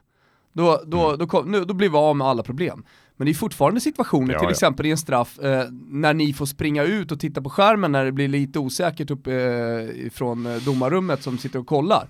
Jag menar så här, det kommer fortfarande begås misstag, eller vi, vi kommer diskutera situationer mm, fortfarande. Och det måste folk ha med sig in. Mm. Folk får inte tro att så här, ja, nu har vi VAR, nu kommer allting, eh, nu kommer varenda eh, domslut vara perfekt. Sen måste man också sätta en gräns, och framförallt så har man satt en gräns. Nu är de här situationerna vi kollar på, det är inte frisparkar, så det för mig är det en icke-fråga. Nej, vi kollar inte den frisparken. Så du, du har liksom, jag förstår att det kan kännas lite konstigt, fast nu gör vi inte så. Och jag menar så här, du kommer ändå, med VAR, så kommer du ändå närmare sanningen. Ja, du kommer närmare eh, eh, liksom, eh, att, att eh, det inte begås liksom, stora misstag. Ta handen, återigen då AIK Mm, och Hammarby, mm, de, mm, de hade fått straff där Ja. om det hade varit VAR. Självklart ska du ha den. Sen så är det klart att det kanske i någon situation blir så här, jo men det var 10 sekunder innan skulle vara frispark. Men väldigt sällan, tror jag över 38 omgångar på- Ja. i, i en internationell liga skulle det bli så. Men vi kom i alla fall närmare. eh, ja, exakt. Ja, jag Kan du inte eh, acceptera det bara? Att acceptera, det blir lite mer rätt. acceptera har jag både gjort och lär säkert komma att behöva göra. Respektera är någonting annat. Jag tycker att det, det, Kan liksom du så här, inte respektera det, då? Det brister principiellt i, i, liksom, i hela mig med det här. Ta ett annat exempel från VM, jag, jag minns inte vilka lag det var som var inblandade. Men eh, alla ser att det är eh, det anfallande lagets spelare som eh, antingen tar ut bollen till hörna eller om Mm. det är så att det är offside. Ja, så var det. En, Mm. det anfallande lagets spelare är offside, påverkar spelet, försvararen nickar ut bollen till hörna. Mm. Om man då ser, vilket alla gjorde, Mm. att men det här ska ju vara offside, det här ska inte bli hörna, det blir mål på hörnan. Om man har ett domarrum där man på två sekunder kan se, nej Stefan, du, det, det, det, det ska inte vara hörna här och du kan få det i örat. Mm. Varför, varför, varför gör man inte då så? Men det får han säkert. Fast det alltså- fick, alltså så här, han, Ja men de säger ju direkt att han stör inte, han påverkar inte, han är inte med i spelet. Så att jag vet ju inte om det var så exakt så i den situationen du säger, men garanterat så frågar han ju det. Påverkar han spelet? Nej, då är det ju hörna. Ja fast det, så det här var ett exempel där det var, det var, det var otvivelaktigt. Så liksom snett på det kan jag inte ha varit. Men, men Att det- says, says who i, om du säger att det är Ja, otvivelaktigt? jag. Du Ja. känner mitt öga. Du har sett mitt öga. Ja, du ja. Ja, men Eh, återigen så här, ja men det kommer begås något misstag. Eh, även med VAR. Okej, skitsamma då om det hade varit offsides. Låt säga att det är eh, Mm. Ty en tydlig sista touch på det anfallande Mm. laget. Det ska Mm. inte vara hörna. Eh, men det ser inte linjemannen Nej. eller huvuddomaren. Det blir hörna, Ja. mål på hörnan. Ja, nej det är, det är ju surt. Då, kan, då tycker du att VAR ska gå in, alltså någon i videorummet går in i örat på domaren och säger det ska vara inspark. Ja, det tycker jag absolut. Ja. Alltså det, är- det är ju inte så svårt heller. Nej, men liksom- då, då är vi i alla fall överens. För Ja. jag tycker att så här, om man nu har det här, då ska man väl försöka få det så rätt som möjligt om man Ja. kan det. Absolut.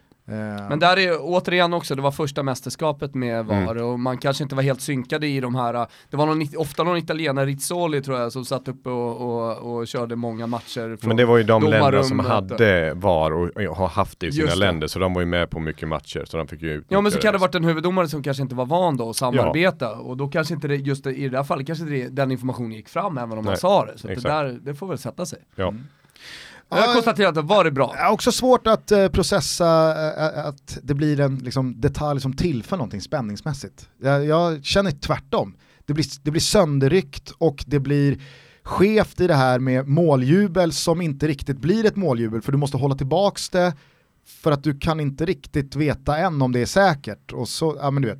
Men du, du ja, men alltså det kan ju bli rätt sjuka situationer. Jag kommer ihåg i Holland så var det någon sån här ja den var otrolig. situation i straffområdet, kontring åt andra hållet. Exakt. De gör mål och eh, var påkallas och de, folk tror väl att han ska kolla om det är mål eller inte. Men när det visar sig att det är straff i andra straffområdet i anfallet innan och så blir det straff. Det är ganska läckert tycker jag. Då njöt du. Hemma i soffan. Jag tycker det var rätt roligt, vad fan, vad händer? Ja. Jag håller med. Okej. Vi kanske återkommer till VAR via någon eh, lyssnarfråga, men vi avslutar faktarutan. En match som du skulle vilja se som du ännu inte har sett? Ja, jag blir jävligt sugen på att se Bocca River Plate när jag såg den igår, så att det skulle vara den då. Ruskig stämning alltså. Mm. Ruskig stämning. 2-2. Precis. Eh, sista frågan då. Om du inte får svara Messi eller Ronaldo, vem tycker du är världens bästa fotbollsspelare idag? Nej, jag, vet, jag vet faktiskt inte. Jag tycker väl inte någon kommer i närheten av Messi. Jag förstår inte Ronaldos grej heller. Men... Du förstår inte. Nej, jag tycker inte, alltså hur kan man jämföra de två för alla de titlarna, alla de Ja, målen. jag vet det, men det här som vi pratar om bra fotbollsspelare, det är en annan sak. Bra målskytt, ja. Eh, nej, jag vet alltså, ta Modric då. Jag, jag gillar han liksom. Han har skönt svaj.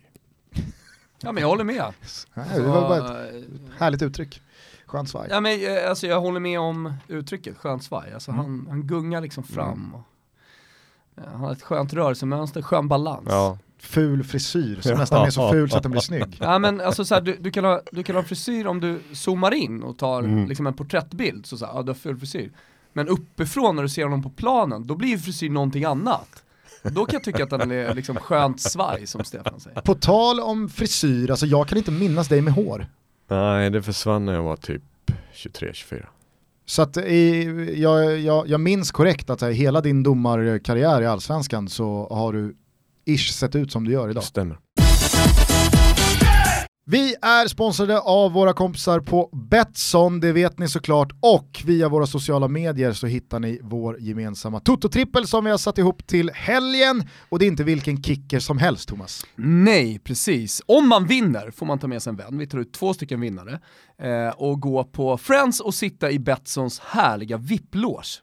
Vad är det för match? Det är Sverige-Ryssland, vi hoppas givetvis att eh, resultatet mot Turkiet då eh, ja, men, gör att det här kan Nej. handla om en gruppseger. Ja, absolut, det hoppas vi såklart, men alldeles oavsett så är det väldigt speciellt att se en match från en VIP-loge. Man känner sig lite speciell och får lite mat och dryck och kan ändå blicka ut över Friends, eh, det är lite lyxigt och man får lite snittar innan, ett glas bubbel och så här. Det, det är mycket, mycket trevligt. Betsson är bra på att eh, ja, men, duka upp till fest. Ja, de är, de är väldigt glada. De är väldigt generösa framförallt och det, det gillar vi. Eh, Så gå in och rygga Toto-trippen. Och Precis, den ligger under godbitar och boostade odds eh, hos eh, Betsson.com och så rygger man med 148 kronor, skickar in sin screenshot under hashtaggen Toto-trippen så är man med och tävlar om de här två kickersarna. Och ni som inte har konto på Betsson, ni passar ju såklart på i det här tillfället då att signa upp och vara med i den här tävlingen. Och så hoppas vi att vi sätter den här också, för det är en riktigt bra Toto-trippel den här gången. Jajamän, tack Tack till Betsson.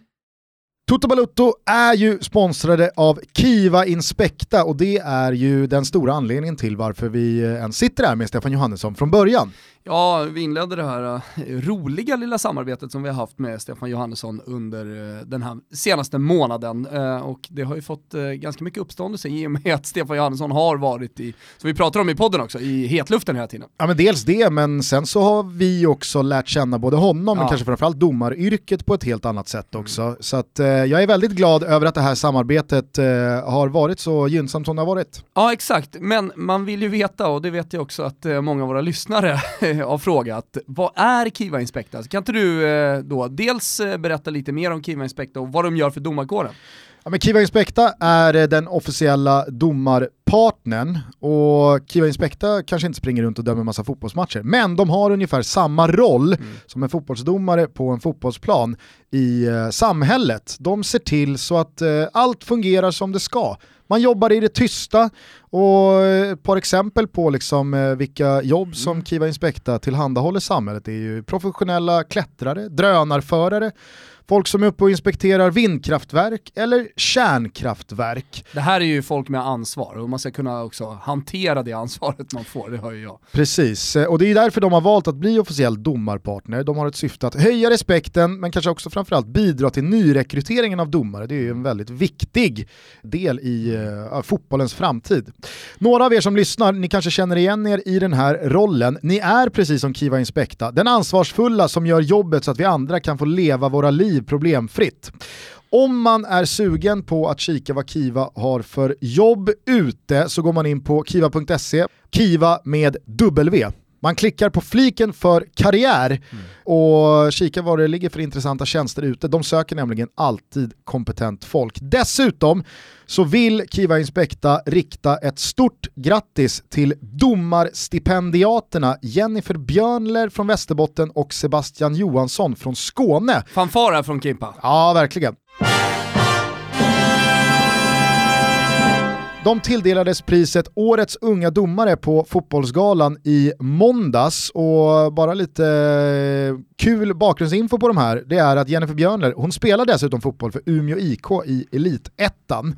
Och Sebastian Johansson, han är faktiskt döv, han dömer division 6, men genom en jävla insats så har han visat att det finns plats i domarfamiljen trots att man har ett funktionshinder. Stort. Det behöver inte vara ett hinder för att döma fotboll. Så att, eh, stort grattis säger Kiva Inspekta och vi Ja. till då Sebastian och Jennifer. Vi säger tack till Kiva Inspekta och nu fortsätter vi med Stefan Johannesson. Hörni, eh, jag eh, har några frågor, jag vet inte, du har Ja, nej säkert men... också en massa... eh, Jag har ju jag alltid. Jag har alltid drivit tesen att det inte finns någon regelbok, utan det finns bara en domares tolkning av regelboken. Förstår du vad jag menar och håller du i sådana fall med mig? Ja, jag förstår vad du menar, men nej det går inte att hålla med dig. Så det finns en regelbok som alla liksom vet att objektivt så är det så här. Ja. Okej. Eh, hur, hur, hur mycket skulle du säga då när du går in i en match, hur mycket är regelbok och hur mycket är känsla och erfarenhet? Nej men var, jag var inne på det innan liksom. Det, det är där, du kan ju ha en gråsvart skala med situationer där, där inte regelboken säger tydligt. Alltså det, du kan liksom inte överföra det på en ren regel men det finns situationer där, där det, du inte har något val liksom och då, då blir det ju svart och vitt. Så det är väl den skillnaden men vad det är procentuellt det har jag inte en aning om. Tycker du att det är eh, av betydelse vad det står och eller eh, hur lång tid det har gått av matchen? Nej. Varför inte då? Alltså jag känner så här, det, det, det, hur kan man inte tycka det? Om det står 4-0 till ett lag och det är fyra minuter kvar, då, då kan man väl liksom så här let it slide Ja, det, på alltså, ett annat sätt än om det är mitt i matchen, det är ställningskrig och det, alltså du förstår vad jag menar? Ja men som supporter eller, eller någon som tittar på fotboll så förstår jag fullständigt vad du menar och håller med. Men som, som domare där du har en, en yrkesroll och föra någon annans talan liksom. Det, det kan vara ett annat lag som är beroende av den jävla varningen. Han hade varit avstängd och kanske påverka resultatet för något lag som kanske åker ner bara för att han är med och gör en jävligt bra match. Men han skulle egentligen varit avstängd. Och att då domaren har bara skitit i det för att ja men det står 4-0. Så det är sådana grejer, eller, ett mål extra liksom som gör Nej. att de vinner. En viktig detalj är att det är inte att skita i, utan det är snarare att situationsanpassa sitt beslut. Förstår du vad jag menar? Alltså, ja men jag förstår och då håller jag ju med dig såklart. Det gör jag ju hela tiden i, i matcher på det sättet. Men då, då får, det får ju inte vara någonting som, som, som du liksom bara glider ur för att det är tidsaspekten säger att du kan göra det. Utan då måste det vara någonting där du har spelutrymme att göra det. ja, men så indirekt så säger du att det är, det är aldrig svårare att ta en straff i 90 minuten när det står 1-1 emot hemmalaget. Det är inte ett dugg svårare än att ta en straff för laget som ligger under med tre bollar och det, och det är 87 minuten så att vad fan, ge dem straffen då. Jag ser ju att du ler. Ja men alltså, jo men jag skulle vilja svara nej på den frågan men alltså det är ju, det räcker att du har läst bokstaven A i mänsklig psykologi så fattar du att det stämmer ju inte. Det är ju liksom, det, är ju, det ligger ju i människans natur att, att, att det blir ju kanske ett motstånd men jag vill ju inte säga att, jag tänker inte på det men, men jag tror att alla skulle liksom säga att ja men det är klart att det är svårare för att du, du blir, det blir en liksom Trycket blir ju, men sen samtidigt, jag vet Man kan inte. säga såhär, Alltså, ni jobbar för att det inte Ja, ska exakt. vara så. Exakt. Men eh, precis som i alla andra situationer som vi har pratat om under eh, den här timmen, eh, så blir det också fel när det gäller det psykologiska Ja. också. Ja men det är där mycket rutinen kommer in och att du har, du har vant dig vid Mm.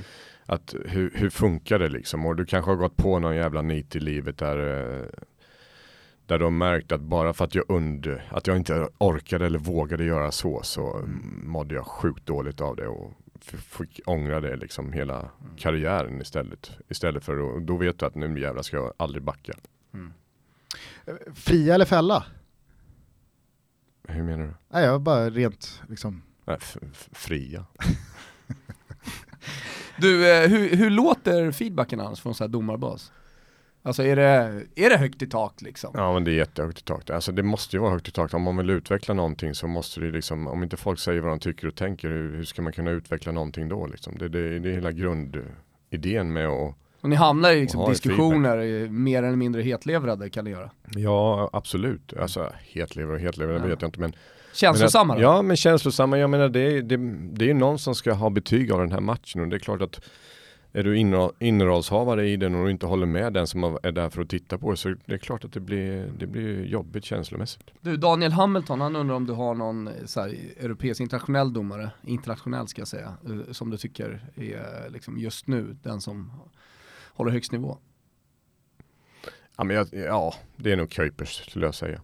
Han gjorde ruskigt Björn- VM. Ja, det gjorde han. Och han är rutinerad, han är trygg och han är Han är också en av de som jag uppskattar för att han kan liksom, han går sin egen väg och han är inte sådär Han är en karaktär. Ja, han är en karaktär för att han kan säga till de som bestämmer att ja, men skit i det. Jag gör därför att jag tycker att jag ska göra så. Sen var väl han eh, bjässen i, i eh, VM där som man inte hade speciellt bra koll på innan. Eh, Argentinare. Argentinaren som dömde finalen ja, va? han var ju grym tycker jag. hade man ju aldrig sett också innan. karaktär, man gillade Mm, ju honom. verkligen, verkligen. Eh, Ja, men, eh, får jag bara komma tillbaka, för jag var inte riktigt klar med min... Nej, men, jag, alltså, men det här är skit, alltså, så här, jag, vill verkligen, jag vill verkligen fråga Stefan här, jag vill, Ja, ja, jag vill bolla det här med honom. Återigen, jag understryker, jag håller inte på AIK, jag säger inte det här som supporter, utan det här är liksom min åsikt kring att det, jag, jag, jag, jag tycker att samma situationer ibland, eller alltid, ska bedömas utifrån eh, mjukare värden. Ta Enok Kofi Ados röda kort han får borta mot Östersund. Jag tycker verkligen att i och med att klockan står på 2 minuter och 40 sekunder och det är den första incidenten Ado är inblandad i, så tycker jag att bara det tycker jag gör att det ska vara gult kort, men hade det där skett en timme senare i matchen så hade jag förstått det röda kortet mer. Så att samma situation, samma liksom grej, tycker jag ska vara två olika här färger är på många av våra lyssnare som verkligen inte håller med dig Gustav. Och väldigt många som håller med mig. Att så här, i, tre, här, i, här, tredje, delar, här är en vattendelare alltså. I tredje minuten, även fast det finns stöd för det röda kortet i regelboken, så ska att det är i tredje minuten vara en faktor som då det räcker med gult. Ja, nej, jag håller inte med. Så att du har, du har, du har inte lättare att, eh, eller du har inte svårare att dra upp kort första minuterna än i, i andra halvlek. Nej men alltså, Det, det är väl det man ser med domare. Nej men alltså det är ett mantra vi har nästan, alltså kom ihåg att det kan vara rött i första minuten. Alltså man säger ofta det när man blåser igång liksom. Första jävla situationen kan vara rött. Och jag menar, många spelare tror ju att det är en frizon bara för att det är tidigt i matchen. Och det här röda kortet, tycker jag om det är rätt eller fel, det lägger jag mig inte i, men det påverkar Fast ju vad- hela vad- den här matchen. Vad tycker du? Nej men det, det, det går ju för att svara det röda kortet, absolut. Ja. Det, det är ju dobbar upp i låret. Så att det är väl inget konstigt med det. Men att det är tidigt eller sent, ja men det är väl upp till spelaren då. Men det här med att domaren liksom så här, man kallar till sig spelaren, så nu räcker det för att nästa gång varnar jag dig. Jo men, Men alltså, i det här fallet så var det ju en dobb i låret. Ja det finns, det är ju det jag sa, Men det är väl- sagt då- då- då Spelutrymmet Nej men alltså, kanske så inte att det, finns. jag tror så här, man kan diskutera, um, Elisabeth, två eh, raka ben med sulorna först i första minuten, det är en sak. Sen så att det är så här på gränsen till varning, Mm. eh, det är en sak. Mm. Förstår vad jag menar? Att, eh, att så här, ett direkt rött dobbar upp i, i låret, det, det, det är liksom Jo, svårare men- att försvara minutmässigt, tycker jag, än att så här, jag håller lite på det här gula. Men du kan ju på, på allvar inte mena att alla situationer du någonsin sett, en domare kallar till sig spelaren, för det är sjunde minuten, säga du, nu tar det lite lugnt, nästa gång så kommer jag varna dig. Det är inte för att alla de situationerna är precis på gränsen till inte varning, utan det är ju situationer som regelmässigt ska vara gult kort, men för att det är tidigt i matchen så ger man dem, Men jag säger att det är skillnad på röda kortsituationer och gula situationer. och då säger jag att givetvis så finns det röda kort, det finns satsningar som är värda röda kort enligt alla regelböcker som finns. Men för att det är tidigt i matchen så väljer man att visa ett gult kort istället. Alltså, det, det, det måste du hålla med om har skett hur Ja, det, många är klart, gånger att, som klart helst. att, det är klart att det har skett, men jag tycker fortfarande att liksom, det är två olika situationer, gult eller rött tidigt i matchen. Det blir ju lite som med det där att ge Totti frisparken tidigt i matchen för att hjäl liksom hjälpa sig själv. Man, det måste ju vara laddat Ja, att alltså, som domare i tredje minuten dra upp det röda kortet. Ja, absolut. Och det är ingenting som, det är skitjobbigt som domare att göra det. Men, men, men Thomas är inne på det, alltså när det handlar rött och gult liksom, då har du, om du säger fan det där, om du säger det till dig själv, det där är ju rött, då, då, då är liksom tidsaspekten borta, spelutrymmet är borta, då, liksom, då är det bara att fullfölja det. Sen är det ju astråkigt, det är ju värsta som finns att göra någonting så tidigt. Du menar på allvar? Nu är det låst. Nej, jag har ingen låsning. Jag vill bara eh, så här. Du har aldrig hållit på det röda kortet, även fast liksom, satsningen i sig ska vara rött kort för att det är tidigt i matchen och istället dragit upp gult kort. Nej. Starkt. Men jag hade, alltså jag hade en, sk- en, en precis sån situation, var VM-kval Skottland. vilka de nu mötte. Och det, jag tror det har gått fyra minuter. Och det är någon skotte på mitten som gör en sån satsning. Så Var det Savage? Nej. Jag funderar på om det var Fletcher, men jag tror inte det var han. Eh, men där är liksom, shit, alltså jag säger det också, det är ju det är rött för fan. Ja, och de är helt chockade, skottarna liksom. De har ju rött, det är ju inte gult i deras värld ens. Nej, nej. Men eh, där liksom Uefa sa, för en jävla tur att du tog rött för det här. För det, vi hade aldrig liksom godkänt att det inte hade blivit rött.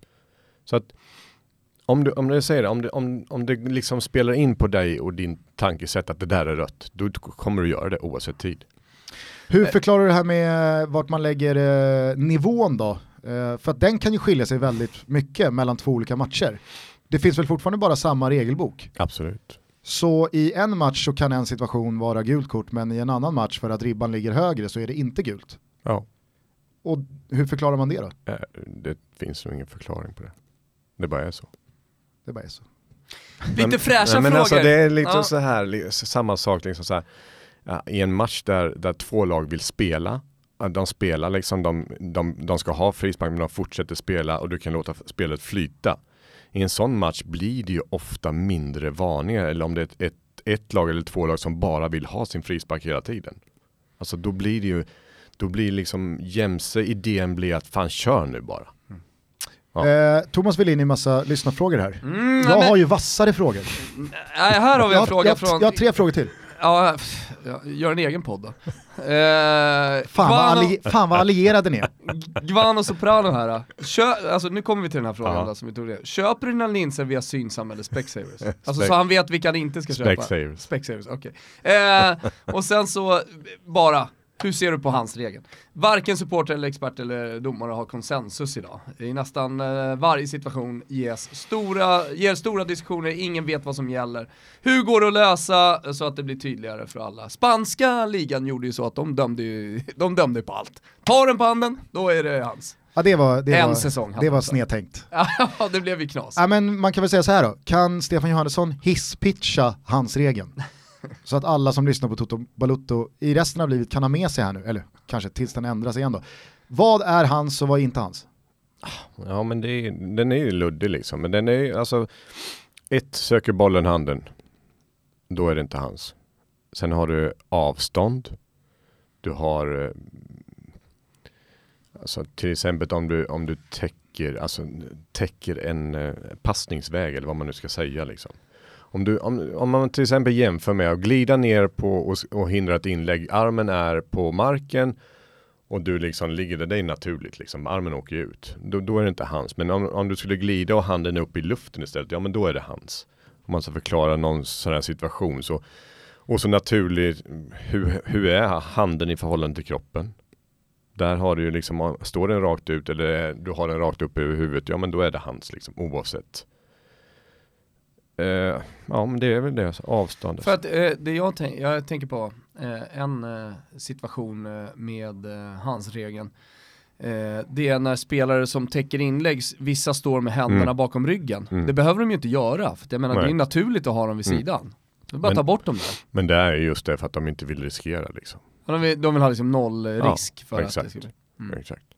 Det kan inte vara många domare som har eh, hans situationer som personliga favorittillfällen under en match. Det Nej. måste ju vara den jobbiga, alltså, ja, så här, det är skitjobbigt. kan du ibland känna, Kapa jag vet inte. Ja men absolut. Alltså jag, jag brukar säga så här, jag menar alltså när det är, säg att det är ett skott som, går, som är ganska hårt, och det, det flaxar till, och det, är liksom, det är en känsla du går på, det är inte fakta. Utan det är, fan det där var hans. Om du får den känslan, ja då blåser du. Får du inte den känslan, ja men då blåser du inte. Så att jag menar, det, det, det, tycker vad man vill om det, men det, alltså Många säger så här, hur fan kan han inte se det som står där? Men alltså du ska ha tur om du tittar just där och då liksom att Oftast är det mycket folk i straffområdet också så att det är liksom Ja, du kan ju mycket, man, försöka. my- mycket som händer. Det är mycket som händer och du kan ju tänka Trafik. att bollen kommer komma där och så Så kommer den en halv meter ifrån där du trodde den skulle komma, då, då är det svårt liksom. Så no pun intended där, så det, det finns liksom egentligen ingen tumregel förutom de här faktorerna du nämner. Ja, det finns de här alltså avstånd, eh, eh, kropp, eh, vad, vad, hur, eh, hur är armen i förhållande till kroppen? Och så givetvis om det är medvetet eller ej. Men, Men det är ju likadant där, vad fan, medvetet eller då ska jag ju kunna veta vad du tänker. Liksom. Spelar det någon roll om eh, man drar en fördel av eh, att bollen träffar handen? Mm, ja men det, det Om beror... du uppfyller alla krav med att ja, men det är bollen som söker handen, det är en naturlig position, men du drar en jävla fördel av att den träffar handen. Spelar det någon roll? Ja. Jag tror inte det gör det regelmässigt, men jag tror att det gör det i, i psyket. Exakt, så att om, om, om, om det leder till att man räddar bollen från att gå över mållinjen, Ja, det, det då beror- dömer man hans. Ja men det beror nog på, det, alltså då, då måste det liksom, inte om man står bara, man, återigen får du känslan att vad fan han blir ju träffad liksom, vad ska han ta vägen gubben liksom? Då, då blåser du inte straff, men, men, men räddar han ett mål med, med en hand som är lite utanför kroppen så ja då kanske det, det blir så uppenbart kanske. Och det spelar ingen roll i vilken minut det sker. Nej. Eller vad det står. Ah, nej, okej. Eh, f- får jag bara ta två korta grejer då, Ja, gör det, gör det. Eh, jag hade ju också såklart eh, handsregeln då eh, som en fundering. Eh, men jag är lite nyfiken på eh, vad, det är för språk där ute på plan. Det har ju varit eh, också uppe för diskussion här nyligen i och med vad Sebastian Larsson skrek åt eh, Malmö-hållet och sådär. Är det, är det grövre än vad man tror eller eh, vad kan du säga om, om, om språket där ute? Det, det är på bra nivå tycker jag. Det är liksom. Men, Han ber mig fara åt helvete, jag ber han fara åt helvete, så är det bra med det. och det är alltså, okej. Högt i tak även på planen. Ja, precis. Men eh, om, om man eh, skickar på ett könsord. Hörru du Stefan din jävla... Nej men då åker han ju såklart. Men då har man ju liksom gått över, då är, då är det ju liksom inte, då är du inne på personsaken, då är du inte liksom inte inne på din, min roll som domare liksom. Om, om du säger att jag är en jävla Det, eh, vad man trendord som vi har diskuterat, horunge är ett trendord. Ja, Det Ja men det tycker jag är så jävla vidrigt så att då hade jag då hade jag ju såklart Ja. lyft han. Eller jag hade lyft han och hört han säga det till en annan spelare också. Mm. För alltså nu, nu hör man ju sällan, eh, men när man ser vissa repriser eller livebilder på spelare som klungar runt domaren, det kan vara i, eh, det kan vara i eh, allsvenskan eh, lika väl som i, internationellt.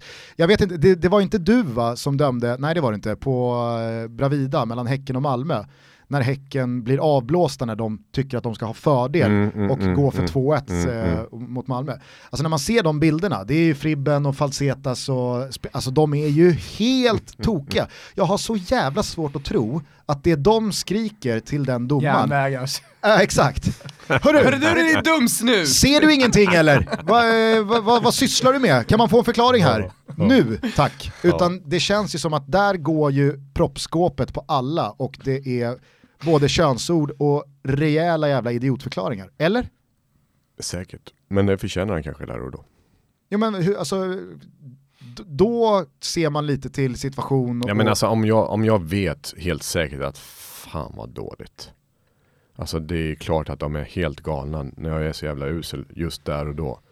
Då köper jag ju det såklart. då, då får man ta att man är en, Men, ja eh, då får man ta det. en horunge, eller? Nej. Nej. men där går det ju över en gräns igen.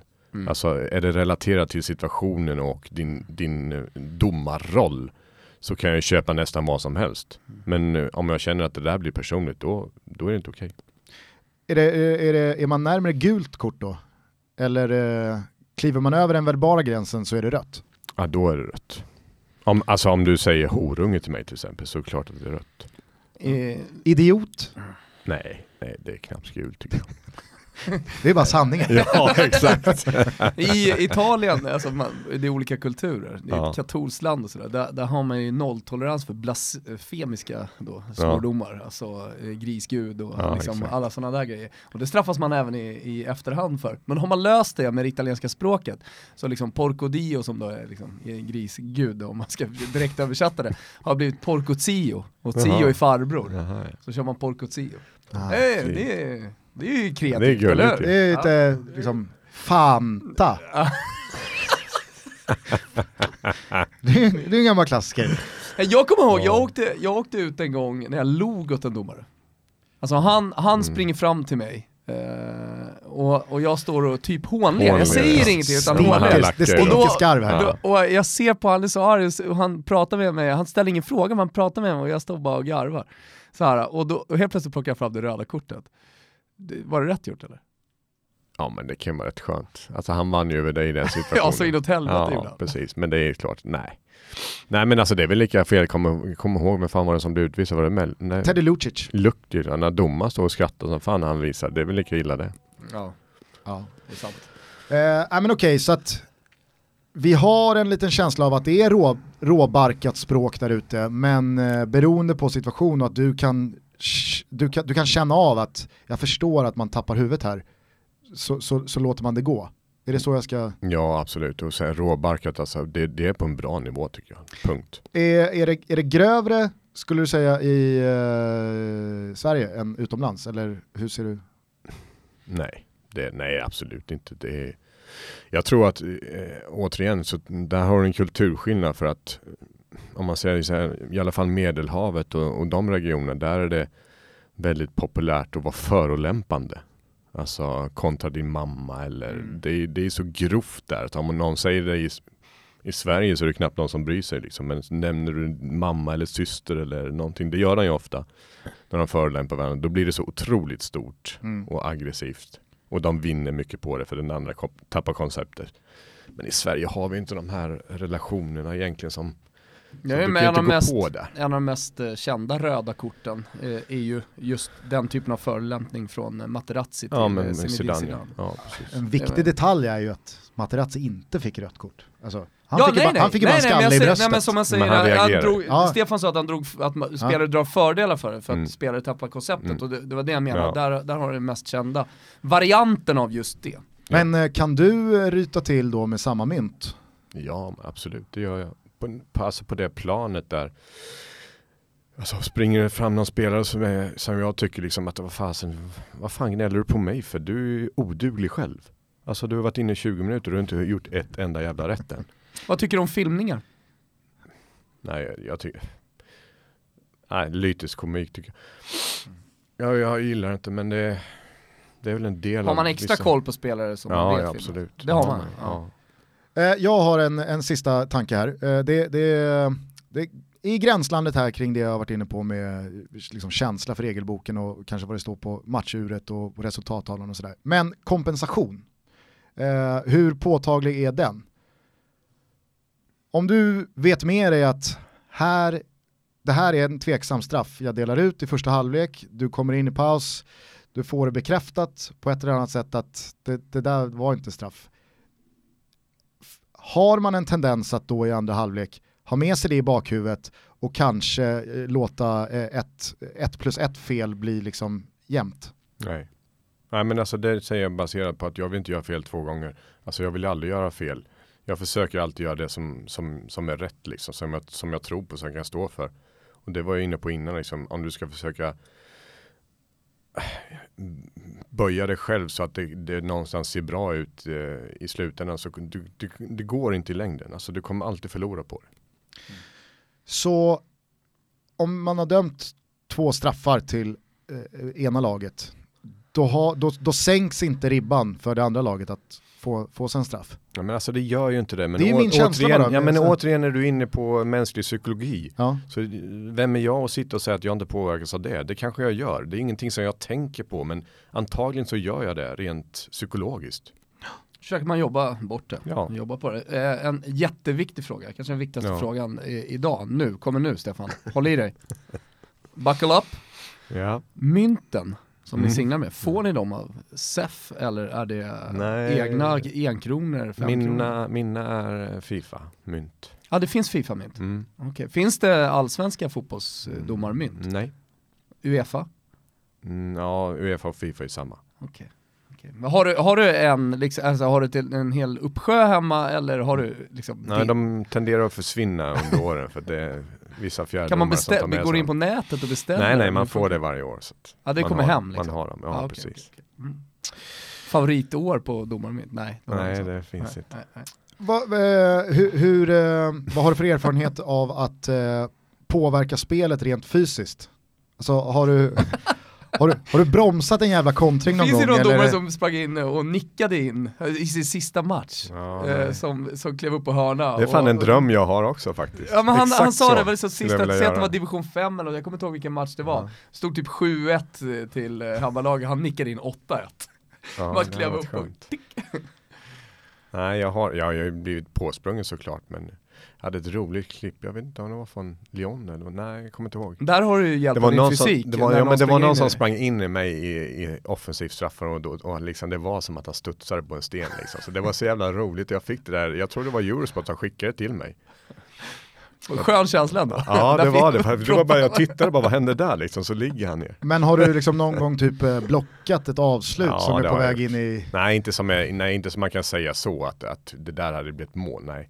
Men det är klart att man är i vägen för farliga anfall ibland. Nu är ni en död... Där, nu vet jag att det, det, alltså så här, ja det kanske är psykologi eller vad det nu är. Men där upplever man ju att när domaren, om en domare råkar liksom stå i vägen för en passning som är, det håller på att bli en jävla kontring eller en målchans. Ja, ofta kontring. Då är ju frisparken i nästa, alltså i nästa spelsekvens, den ska är psykologi. ruskigt Ja. lätt att Ja. dela ut. Eller en, en tvivelaktig hörna kan lätt bli frispark till försvarande Men lag. du, när du är på planen så är du ju en död punkt. Ja, Eh, exakt. eh, Men får man medvetet valla på domaren?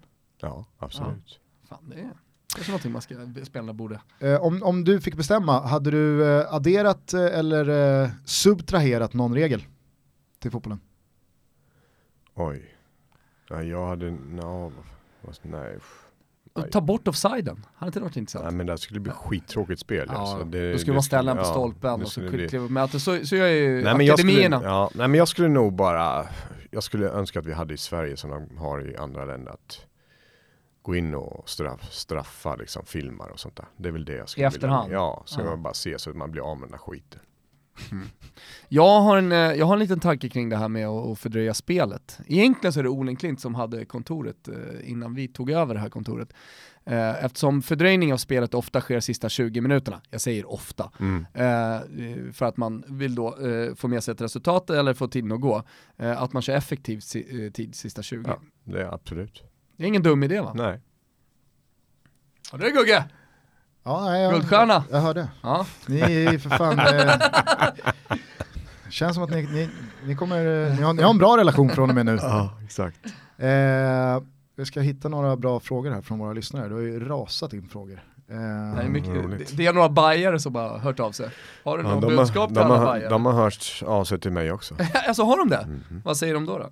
Nej, men de tycker det är bedrövligt såklart. Och med all rätt, jag menar jag fattar ju hela känslostormen och i en sån match och att man liksom inte, man blir förbannad liksom. Men det, det är likadant där, jag menar som jag sagt till alla jag pratar med eller skrivit med att hade jag sett det så hade jag blåst direkt. Det är inget svårt. Det är bara en, eh, det är bara en administration av ett, en straff. Det är inte ens en bedömning utan den är ju klockren. Men, Mm. men jag såg ju fan inte skit. Den är, den är, den är, den är utagerad, höll jag på att säga. Det kanske inte är för alla, men, men du har förklarat den bra. På tal om eh, utagerat, hur ser du på eh, situationen som blev och den lilla pausen som följde med Mohamed Al-Hakim efter Göteborg-Elfsborg?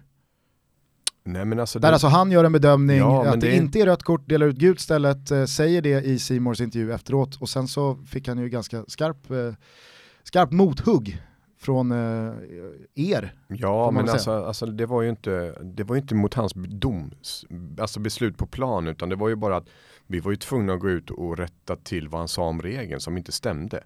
Det var ju bara det, annars hade vi aldrig gjort det, en pressrelease på det, men när man som domare står i, i tv och säger Och har att, fel. och har fel om en regel som är ganska viktig eller den är väldigt avgörande för vissa situationer, då måste man ju gå ut och rätta till. Så det, hade, det var ingenting mot Hakim och hans beslut i matchen, utan tvärtom, det var liksom, vi stödjer ju alltid dem och vi, vi pratar ju sinsemellan, men, men där var det ju liksom regelfel i tal, så vi var tvungna att Men där agerade han ju med känslor. Det, det är det jag liksom återkommer till, det här med Backe sa och sånt där. Eller känslan är i alla fall. Känslan är att det är Mm. känslor. Mm. Ja. Eh, Ja, direkt efter match, kanske är bättre att inte Ja. göra dem. Men rätta mig om jag har fel, har Al-Hakim suttit ut sen dess? Hur menar du? Alltså har han dömt sen dess? Suttit ut. eh, ja, På- ja, ja, på- gud ja. pokerspråk. Ja, ja. Nej, nej, han har, han har dömt, absolut. Men ja, är, det, Ja, ja, gud ja. är, är det någonting vanligare än vad man tror att eh, domare som kanske har haft det lite jobbigt inte dömer på ett par veckor?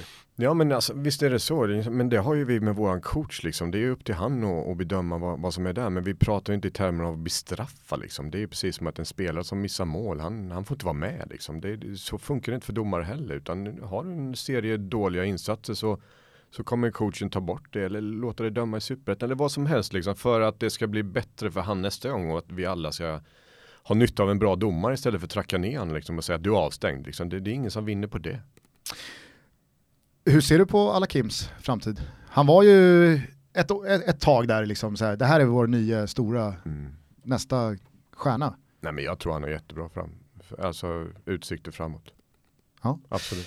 Eh, jag minns bara en situation från säsongen som var som, den blev ju väldigt rolig i och med att Andreas Alm uttryckte sig som han gjorde. Men när Jonas Olsson tar ett strypgrepp på Jeremejeff Mm. eh, mellan Djurgården och Häcken Mm. och Alm säger, ja, han vill ju döda min spelare där. Mm. Eh, skulle det ha varit rött kort eller? Ja, såklart. Det är såklart. Ja. Sista frågan då får komma från eh, Simon Paulsson. Med anledning av den eviga diskussionen om tråkig fotboll, är det roligare att döma roligare lag, alltså som spelar en flödande konstruktiv anfallsfotboll, eller gillar man som domare att grotta ner sig i knock it long och fasta situationer? Knockiklang. Nej, fan jag älskar när det flödar. När man kan säga till lagen, alltså kör nu, kötta liksom. Jag går in när jag tycker det är fult, alltså rent regelvidrigt. Annars får ni göra vad fan ni vill.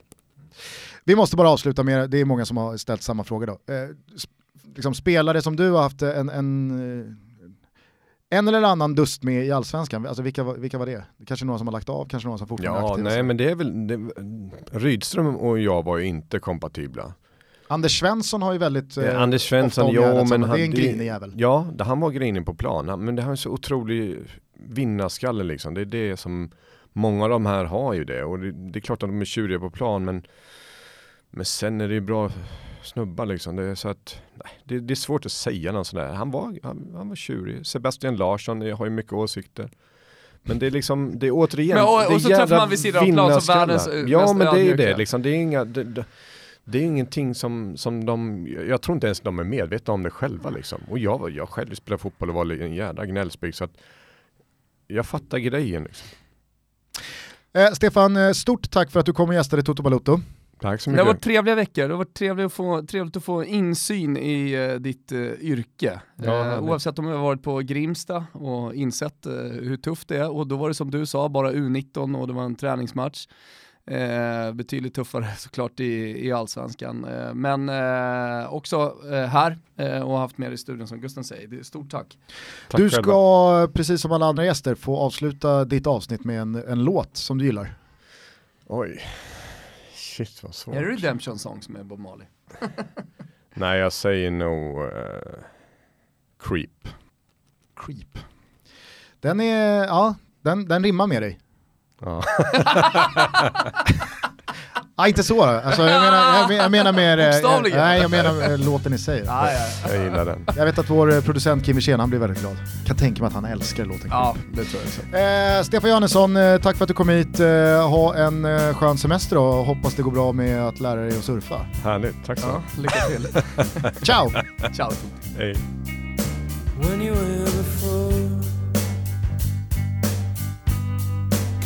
Look you in the eye. You're just like an angel. Your skin makes me cry. You float like a feather in a beautiful world. I wish I was special. So fucking special. But I'm a creep. I'm a